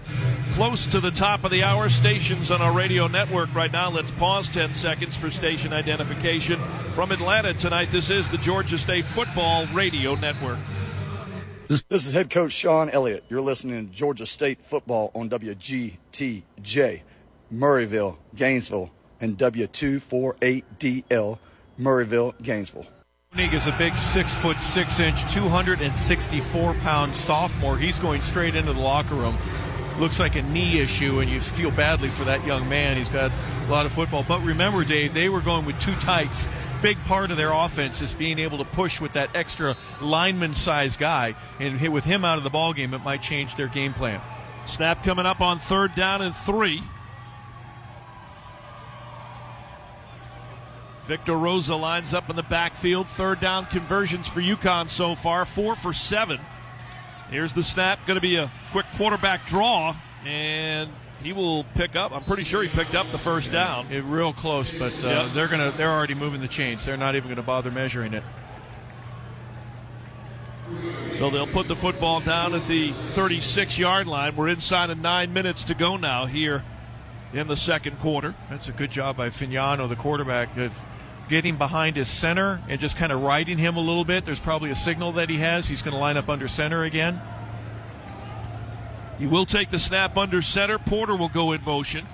And they're going to fake the handoff. And they're going to throw down across the middle. It's intended for Porter. Ended up being a double coverage because Jeremiah Johnson and Gavin Pringle both had Porter shadowed pretty well right in the middle of the field. Well, everything there said run, run, run, run, run, except for the play fake. He was going to go to his left hand side. He fakes to nobody, rolls out a little bit to his right, Fagnano does, sets his feet, and really the only receiver in the area, it was a one receiver route that uh, was going to be a post route. And he threw the ball in between the, the hash marks, and it falls incomplete to Gordon. Gordon Porter, excuse me, and that's second down and 10 now for the Huskies.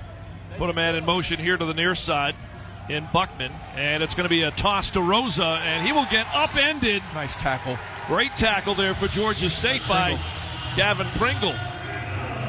Gavin Big being loss. Yeah, out at the at the wing spot, you know, about where the numbers are. Gavin being blocked by I believe it was number 16 Kevin's cleric. And he gets around that and just puts his shoulder down and he upends Rosa for a 3 or 4 yard loss there. Ball back now at the 32 yard line. Kylie Schicks out of Pikeville, Maryland, a wide out here to the near side. They go with an empty backfield here on third down and 14. Here's the snap. Fagnano going to look to put the ball in the air. He's going to throw behind the intended receiver, Cameron Ross. And the Panthers almost had a pick six there because Ronald Cooper was in that general area. Yeah, it, it, that was just a, a bad throw. Uh, expecting the receiver to do something differently, the quarterback and receiver don't hook up at all. The ball lands very safely near the Georgia State sideline when everybody else was going in towards the middle of the field, and it brings out a punting situation now. George Caraton will come on to punt. Jakari Carter back at the 30. Spiraling kick. This is going to send him backwards. It'll bounce inside the 25. It'll go out of bounds just inside the 20, right about the 15 yard line. And the Panthers will take over with 7 minutes and 44 seconds remaining. Looks like they'll put it at the 16. And the red hat out on the field. Media timeout here in Atlanta. Still Georgia State 7. The University of Connecticut Huskies nothing. We're back in 60 seconds. This is the Georgia State Football Radio Network. Lou Sobh Kia in Cumming is your hometown Kia dealership. What does it mean to be a hometown dealership? We believe it means giving back to the community through sponsorships and donations to local schools and nonprofit organizations. It means putting our focus on customer satisfaction before, during, and after the sale, more than just making the sale. We'd like to think that this is why we have the highest Google rating of any other Kia dealership in the area. At Lou Sobh Kia in Cumming, we're proud to sell some of the most stylish and reliable vehicles on the road with a 10 year, 100,000 mile warranty. Now that's peace of mind. Right now at Lou Sobh Kia in Cumming, we have our largest inventory ever of Telluride, Sportage, Seltos, Carnivals, and the hot new EV6. We're excited to be a part of the community, and this month we're offering an additional $500 for your trade. So come visit your hometown Kia dealership and experience world-class customer service at Lou Sobh Kia in Cumming online at lousobhkia.com. Back here at Center Parc Credit Union Stadium, Georgia State 7, UConn nothing. Tonight's game on the radio network presented by Center Parc Credit Union Stadium. And Center Parc Credit Union, proud sponsor of Georgia State University Athletics. Also by the Georgia State University Bookstore, locations on the campus downtown, Alpharetta, Decatur, and Dunwoody. We thank them for their support of Georgia State University football here on the radio network. 7.44 to go here in the second quarter. Again, a 7 0 lead for Georgia State. First and 10, ball at the 16 yard line now for the Panthers. Yeah, kind of wondering whether or not this game is going to turn into a low scoring baseball affair where it's 1 0, it's a pitcher's duel. But the defenses right now are doing a great job of controlling the action. Both offenses are kind of struggling a little bit. Corrections made on both sides. UConn last week against North Carolina State gave up 24 points made some corrections on their own, but Georgia State very impressed with how they've been able to stymie the UConn offense so far in this ball game. Much better than what they played last week. corrections have been made, and results are in so far. Good job. Lewis and Williams wide out to the far left. It's going to be a run play on first down from the 16. Marcus Carroll in behind right tackle, running to the outside end of the line. And that will pick up about a yard. So it'll bring up second down and nine. Ball placed at the 17 yard line. 7.25 now on a turning clock here, second quarter. Grainger out of the shotgun near hash. Play action. To look to throw near sideline, and it's ah. in and out of the hands of Ja'Cyais Credle. Coverage that time for Malcolm Bell. Yeah. Now Malcolm Bell may have gotten a hand on the ball. Jakari ends up running just a little stop route. He goes about 10, 12 yards. He stops his feet, breaks it to the outside, but comes back towards the quarterback. The ball was there. It hit him in the hands. He just ends up uh, dropping it, and it falls incomplete out of bounds. So third down and a long nine now for the for the Panthers here from their 17 yard line. Panthers three of six on third down opportunities. Got one right here, third down and nine. Here's the snap to Grainger. Darren will step up. Got a man. It's ah, same route, same result. Yep, not wow. able to be handled there by Ja'Cyais Credle. That'll bring up fourth down and nine. Ball again back at the 17. The Georgia State punting unit, Cade Loggins, will make their way onto the field. Seth Blanger, the long snapper, open on both occasions. Darren went to the right guy, got the ball to him. Just a good job there defensively and uh, in the drop. So Ja'Cyais will want both of those back. Hopefully later in the ball game he'll get a chance. Now different spread punt right here. We only have one personal protector. A lot of guys on the line of scrimmage. Loggins will get a quick kickoff. Nice spiraling kick right to Brett Buckman at the 40. Dropped the football, and it's recovered by Georgia State. The Panthers recover the fumble on the punt. Is that Jeremiah Johnson again? Sure is. Jeremiah. I know Jeremiah was a bullfrog at one point for Three Dog Night, but he's having a great night tonight of being around on special teams. I tell you what, it picks up. It's feverish when you get an opportunity to have something good happen on special teams. Everybody wants to be a part of it. But in that case, just a, a, a muff punt. Number 10, Brett Buckman, who has been their guy. He bobbled one earlier tonight and this one bounces off his shoulder pads at about the 33 yard line in their territory. And it bounces directly back towards the Panthers. Johnson picks it up at the 46 yard line on the dead ball, and the Panthers will take over here offensively from there. So another big play. Takeaway this time on special teams for Georgia State. Say hello again to Darren Grainger back on the field. First down ball at the 46 in UConn territory. Here's the snap to Darren with an empty backfield. Design play, and it's going to be a Grainger run play, basically right up the middle. Boy, he liked what he saw between the left guard and tackle, and very, very quick defensively. Jelani Stafford, the transfer from Youngstown State, made the tackle Number there. 97 defensive tackle, the yep. junior. Boy, he got across the face of our left guard and uh, just stymied that and forced Aaron to go a different path, and he gets tackled for about two. Grainger picked up three, second and seven.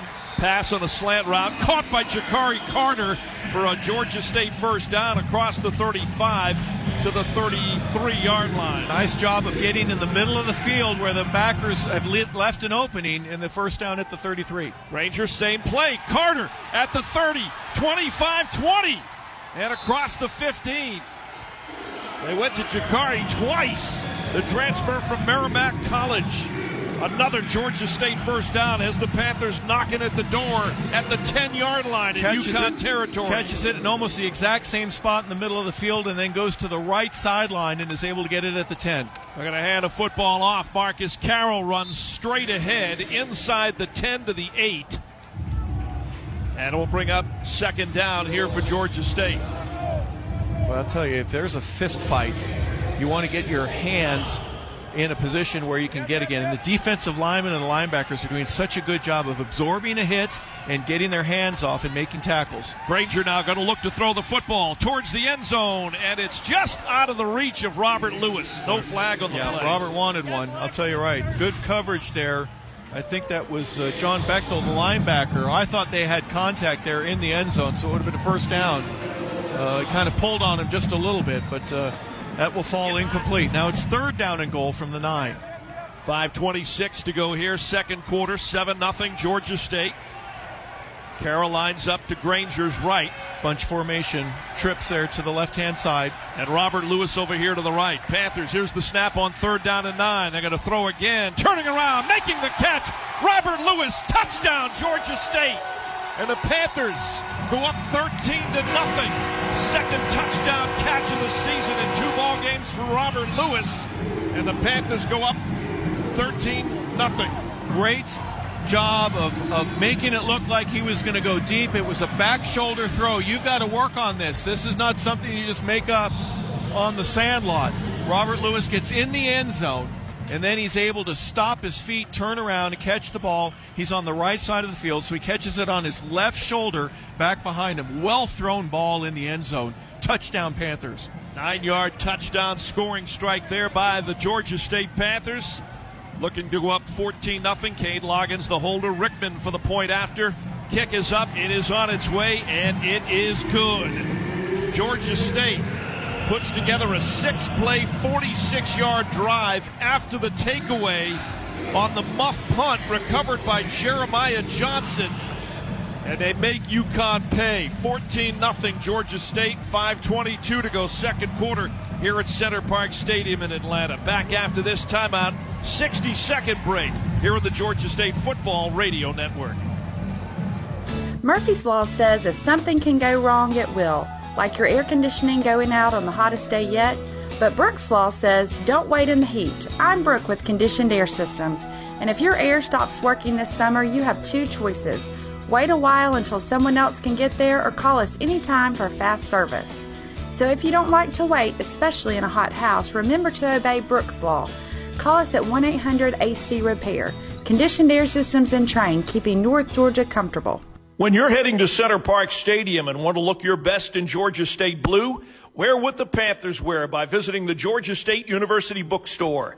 Visit in person or online with locations on campus downtown, Alpharetta, Decatur, and Dunwoody, featuring the best selection of Georgia State apparel. Hear Georgia State football action all season right here on Glory 97.5 FM WGTJ. 97.5 Glory FM, your radio station for Georgia State football. Now back to David Harper. 5.22 to go here, second quarter, 14 nothing Georgia State. Tonight's Georgia State football game broadcast on the radio network brought to you in part by Ticketsmarter.com, Northside Hospital, and the Center Parc Credit Union, community minded credit union. Thank them for their support of Georgia State University football. Six play drive, 46 yards. You get a takeaway like that and get that kind of field position, got to finish it. The Panthers did. Yeah, Dave just threw a punch at me, folks. You, you didn't get to see it. Go, let's go. Let's finish it. Now, here's where it's interesting, Dave. Remember, we were up 14 nothing last week, last Thursday against Rhode Island. You look over on that sideline. Everybody over there on the UConn side, right? All the Husky players, the coach, they need something to happen. They need a spark. They need someone to make a 20 yard run into a 25 or 30 yard run, a big return, a nice completion over the middle. They're looking for a spark to get them going again.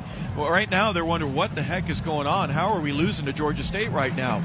Well, the consistency of the pressure defensively, I think, has been a lot more than what they anticipated.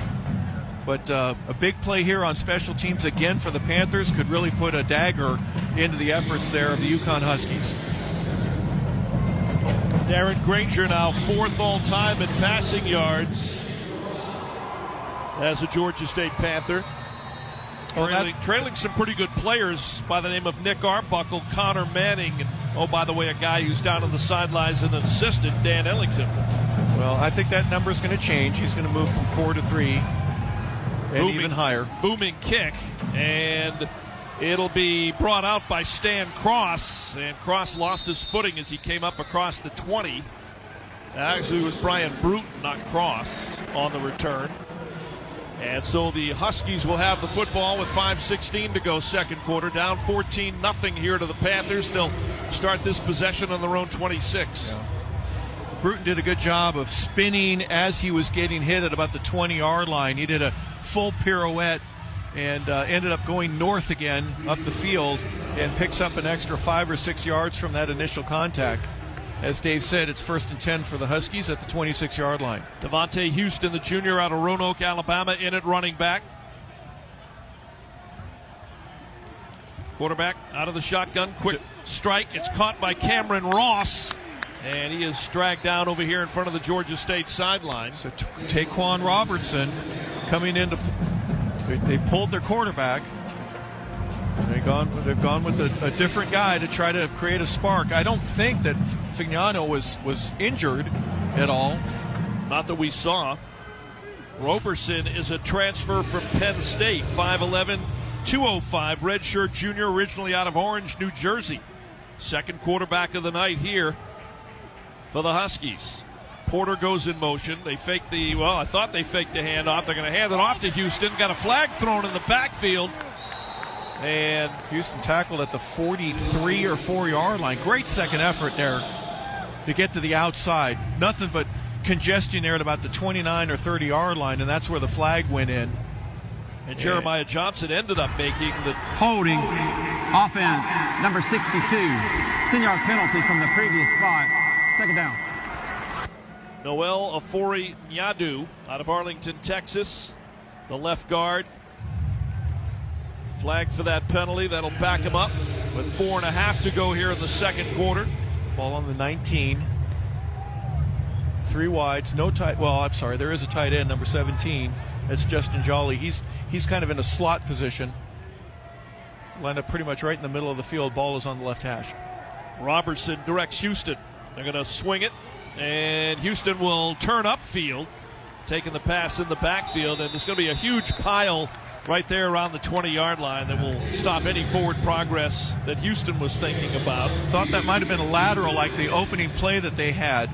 Back behind the line of scrimmage is where he catches it. Houston is able to get to the line of scrimmage. He picked up about a foot. It's third and about 17. They need to get to the 36 yard line, and they're right at the 20. UConn five for nine on third down opportunities. Roberson looking over to the sideline as they signal in that play from the UConn Husky sideline. Georgia State getting set defensively. Two wide here to the near side, two to the far side. Here's Roberson looking at a throw right across the middle, and it's incomplete. The intended receiver was the running back, Devontae Houston, yeah. and he got crunched on that play. that was Terrell Gordon. Roberson didn't like what he saw on the outside steep. It was just too far of a throw, so he tries to dump it off to Houston, throws behind him. And Jeremiah Johnson sticks him right there to the ground as the ball finds its way to the green, green grass, and now it's a punt situation for UConn. Panthers will get the ball back somewhere around the 35 yard line, it looks. Jakari Carter standing at the 36. And that's a wobbly kick somewhat, and it's going to be fair catch signal for there by Jakari Carter just inside the Georgia State 40 at about the 37 yard line with 3.17 to go. Here in quarter number two, unofficially 43 yards in that punt by the Husky punter, George Caraton. And the Panthers will take over at their own 37 yard line. First and 10 for Darren Grainger. Tailique Williams, Robert Lewis, tight end Chris Bird, wideouts over to the far side, near side with Ja'Cyais Credle, and also the Panther running back, Marcus Carroll. Now Credle will go in motion. Here's the snap to Grainger. Dump it out on the flat to Credle. Now he's got some room to start running. 45 50. Gets across midfield into UConn territory. Picks up the Georgia State first down as he's dropped at the UConn 48 yard line. 15 yard game for the Panthers. What a difference when Jakari Credle gets the ball with a little bit of momentum. They're on that little bubble screen, and he's got his feet moving. He's able to pick up 15 yards. Snap to Grainger. He's going to throw on the run. Credle this side of the field, looking up over his left shoulder. Could not get him. Good visual on that ball. Good coverage there for the UConn Huskies. Darren's missed on a couple of deep balls. He's overthrown. That was number three here that I count. He either gets a little more air on it or just uh, take just a tad off of it. He was rolling out to his right when he released that football and Credle at about the 10 yard line realized, I, I can't get it. The ball's going to go out of bounds. Damon Brinson was on the coverage. Second down at 10, 247 to go. Ball at the 48. Grainger looking over to that Georgia State sideline as the Panthers. Four seconds, three seconds on the game clock. And we're going to to call time. Yeah, Shawn Elliott's going to burn a timeout here with 2:47 to go. Timeout. Georgia State. That's their second. 30 second timeout. So a 30 second timeout We'll keep the broadcast right here. 14 to nothing. Georgia State leading the Huskies of UConn here, week two for the Panthers here in 2023. Good clock management there by Shawn Elliott. He kind of sensed that the play call itself and the ability to get everything out onto the field so the players knew exactly what they were supposed to do with under five seconds left to go.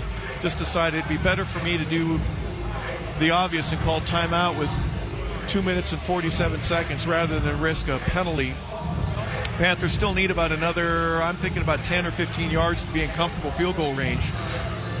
Ball again at the 48 yard line in Husky territory. Everybody there on the offensive side is meeting at about the 45 yard line between the top of the numbers and the hash marks. And they're breaking the huddle right now, and they'll be back on the ball in just a second. Marcus Carroll, six carries, nine yards here today. He had 184 last week. He has nine yards here in the first half. Credle and Lewis over here on the near side. That's going to be a handoff to Marcus Carroll. Tries to run off left tackle and gets crunched by two or three white jerseys. We had one guy blocking for him. One. And the one guy you want to stay away from, that, their leading tackler, was number eight, Jackson Mitchell. He yeah. was right in there. But he was there, and then the number uh, 94, Matt Hoffman, just a good pursuit there by the Huskies. Third down and nine. After that Carroll run, picked up one yard. 12 on the play clock as Grainger looks over to the Panthers sideline. There's the snap to Darren. Darren's now going to tuck it and run. Oh my lot of room up the middle. 40, 35, 30. Stays on his feet. Now takes a dive just shy of the 25 yard line. I think he went down at the 26. He picks up a big Georgia State first down, scrambling 23 yards. Nice job of Darren. Seeing an opening in between left guard and tackle. He was rolling out. The line was going with him, kind of zoning and big hole up the middle. I kept saying, "Oh my goodness, could he break another one for a big touchdown?" Ball off the 26-yard line. A very similar situation to the 65-yard touchdown run that he had in the first quarter. Here's the snap to Darren. They're going to hand it off to Carroll. He will plow forward and pick up two or three more yards. That clock now goes inside of a minute 30. So inside of 90 seconds to go here at quarter number two, leading 14 nothing. Well, the good news from that first down is that you're in field goal range. Uh, other good news is that you keep the drive alive and hopefully get another touchdown. Tailique Williams in motion. They're going to dump it off Tailique, and the ball was thrown just shy of the intended receiver. Pressure from Noah Plack from the outside. How many times have we called his name tonight? Uh, too many. You got to find a way to slow that guy down. Noah Plack is one of their uh, better ball player. He's kind of a tweener. He looks like a linebacker, but he's playing in the secondary, and he's just doing a great job of finding where the ball is going to be based on what Georgia State lines up in. This time they have trips. Ball's on the left hash, trips right. And Robert Lewis in motion here to the near side. Grainger under pressure, broke one tackle, still on his feet. Trying to get to the 20, got a flag on the play. That'd be a hold, I believe, on 63. Trevor Timmons, the right guard. It's a transfer from holding offense number 63. 10 yard penalty, third down. You were spot on, Harper. Timmons, 6'3, 290, sophomore from Brunswick, Georgia, transferred to Georgia State after starting his college football career at Charlotte. The Panthers, by the way, will be at Charlotte next Saturday. For a second, I'm thinking, well, because of the result, do you do you decline the penalty? But now you take him technically out of field goal range. Umpire's holding everything up right now. The clock will start as soon as it's put in play, and it is right now. 103 to go. Marcus Carroll lines up just to the right of Darren Grainger. Credle, Williams, and Bird wideouts here to the near side. Stick one wide out to the left, and here's Grainger. Darren now going to tuck and run, got a lot of room. 30, 25, 20, 15 to the 10, and he's dragged down from behind inside the 10. Grainger runs for the first down. I'm guessing that ball will be spotted around the five or six yard line. What a run by the Georgia State quarterback. It'll be back at the seven. No kidding. He just read the defense perfectly and waited till just the right time. Chris Bird comes off. I think he was poked in the eye. Amon Green is going to take his place at tight end. Uh, Chris Bird over on the sideline now. Not seriously hurt. He had to take his helmet off. You can't Ins- do that on the field or else you have to be pulled. Inside of a minute to play. And they're going to hand it off to Marcus Carroll. Plows inside the five, down to the three. In on the tackle there, Price Yates, the redshirt sophomore from San Antonio, also saw Stan Cross, the backup safety, on the tackle as well. Georgia State knocking on the door. They put it at the two yard line. Marcus Carroll, another handoff. He will bust into the end zone. That's a Georgia State touchdown. A two yard touchdown run by Marcus Carroll. His first tonight, his fourth touchdown of the season. And the Panthers, late here in the second quarter, go up 20 to nothing. Boy, there was nothing easy about anything on that drive, including Darren Grainger's two dramatic plays that he made. Even after the penalty, he was able to capitalize on that. Marcus Carroll's just been getting drilled every time he touches the ball. But demoralizing to UConn because they can't bring him down, and now they're three touchdowns out of the lead. Liam Rickman on for the PAT. Loggins the holder. The kick is up, and it is good. 21 0. Georgia State leading the UConn Huskies here in Atlanta with 23 seconds remaining. Drive stats. Nine plays. Nine plays. 63 yards. Harper at 254. All three of the touchdown drives that the Panthers have had here tonight have been under three minutes. Two of them have been under two minutes right now. So quick strikes there by Georgia State. Darren Grainger doing a great job of leading the way. Eight rushing attempts, 121 yards. He has one touchdown. Marcus Carroll has 10 carries for a total of 20 yards. And he has a touchdown as well with the one he just scored there a few seconds ago. As Dave said, 23 seconds left here in the first half. Georgia State, Dave, who would have thought 21 nothing going into the last couple of moments here in the first half? So the Panthers, Braden McAllister setting the football up on the tee at the 35 at the far hash. As we're getting ready to play the final 23 seconds here in the second quarter.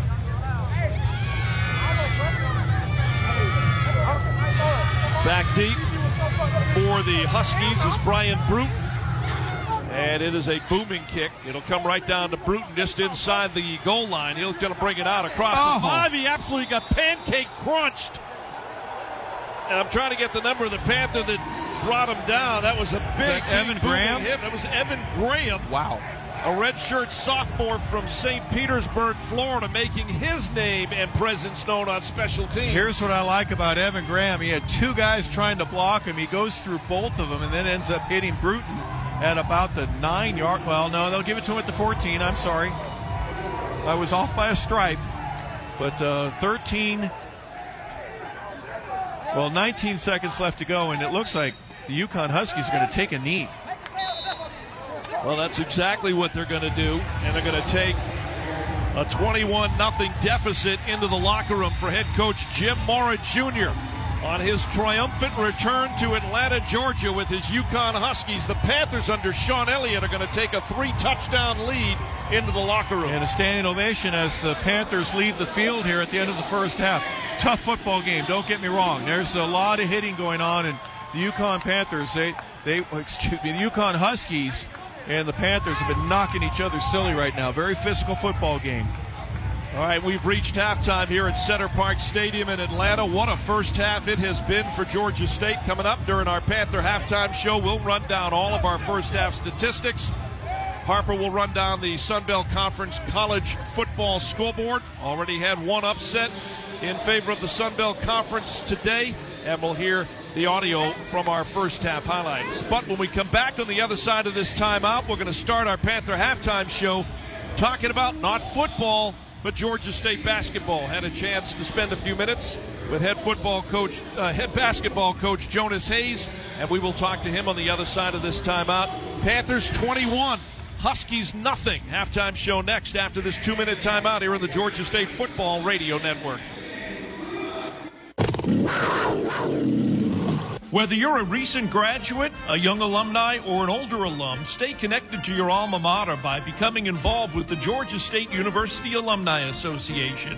The Alumni Office offers a wide variety of programs and services to keep you in touch, informed, and involved. Associate Vice President Christina Million.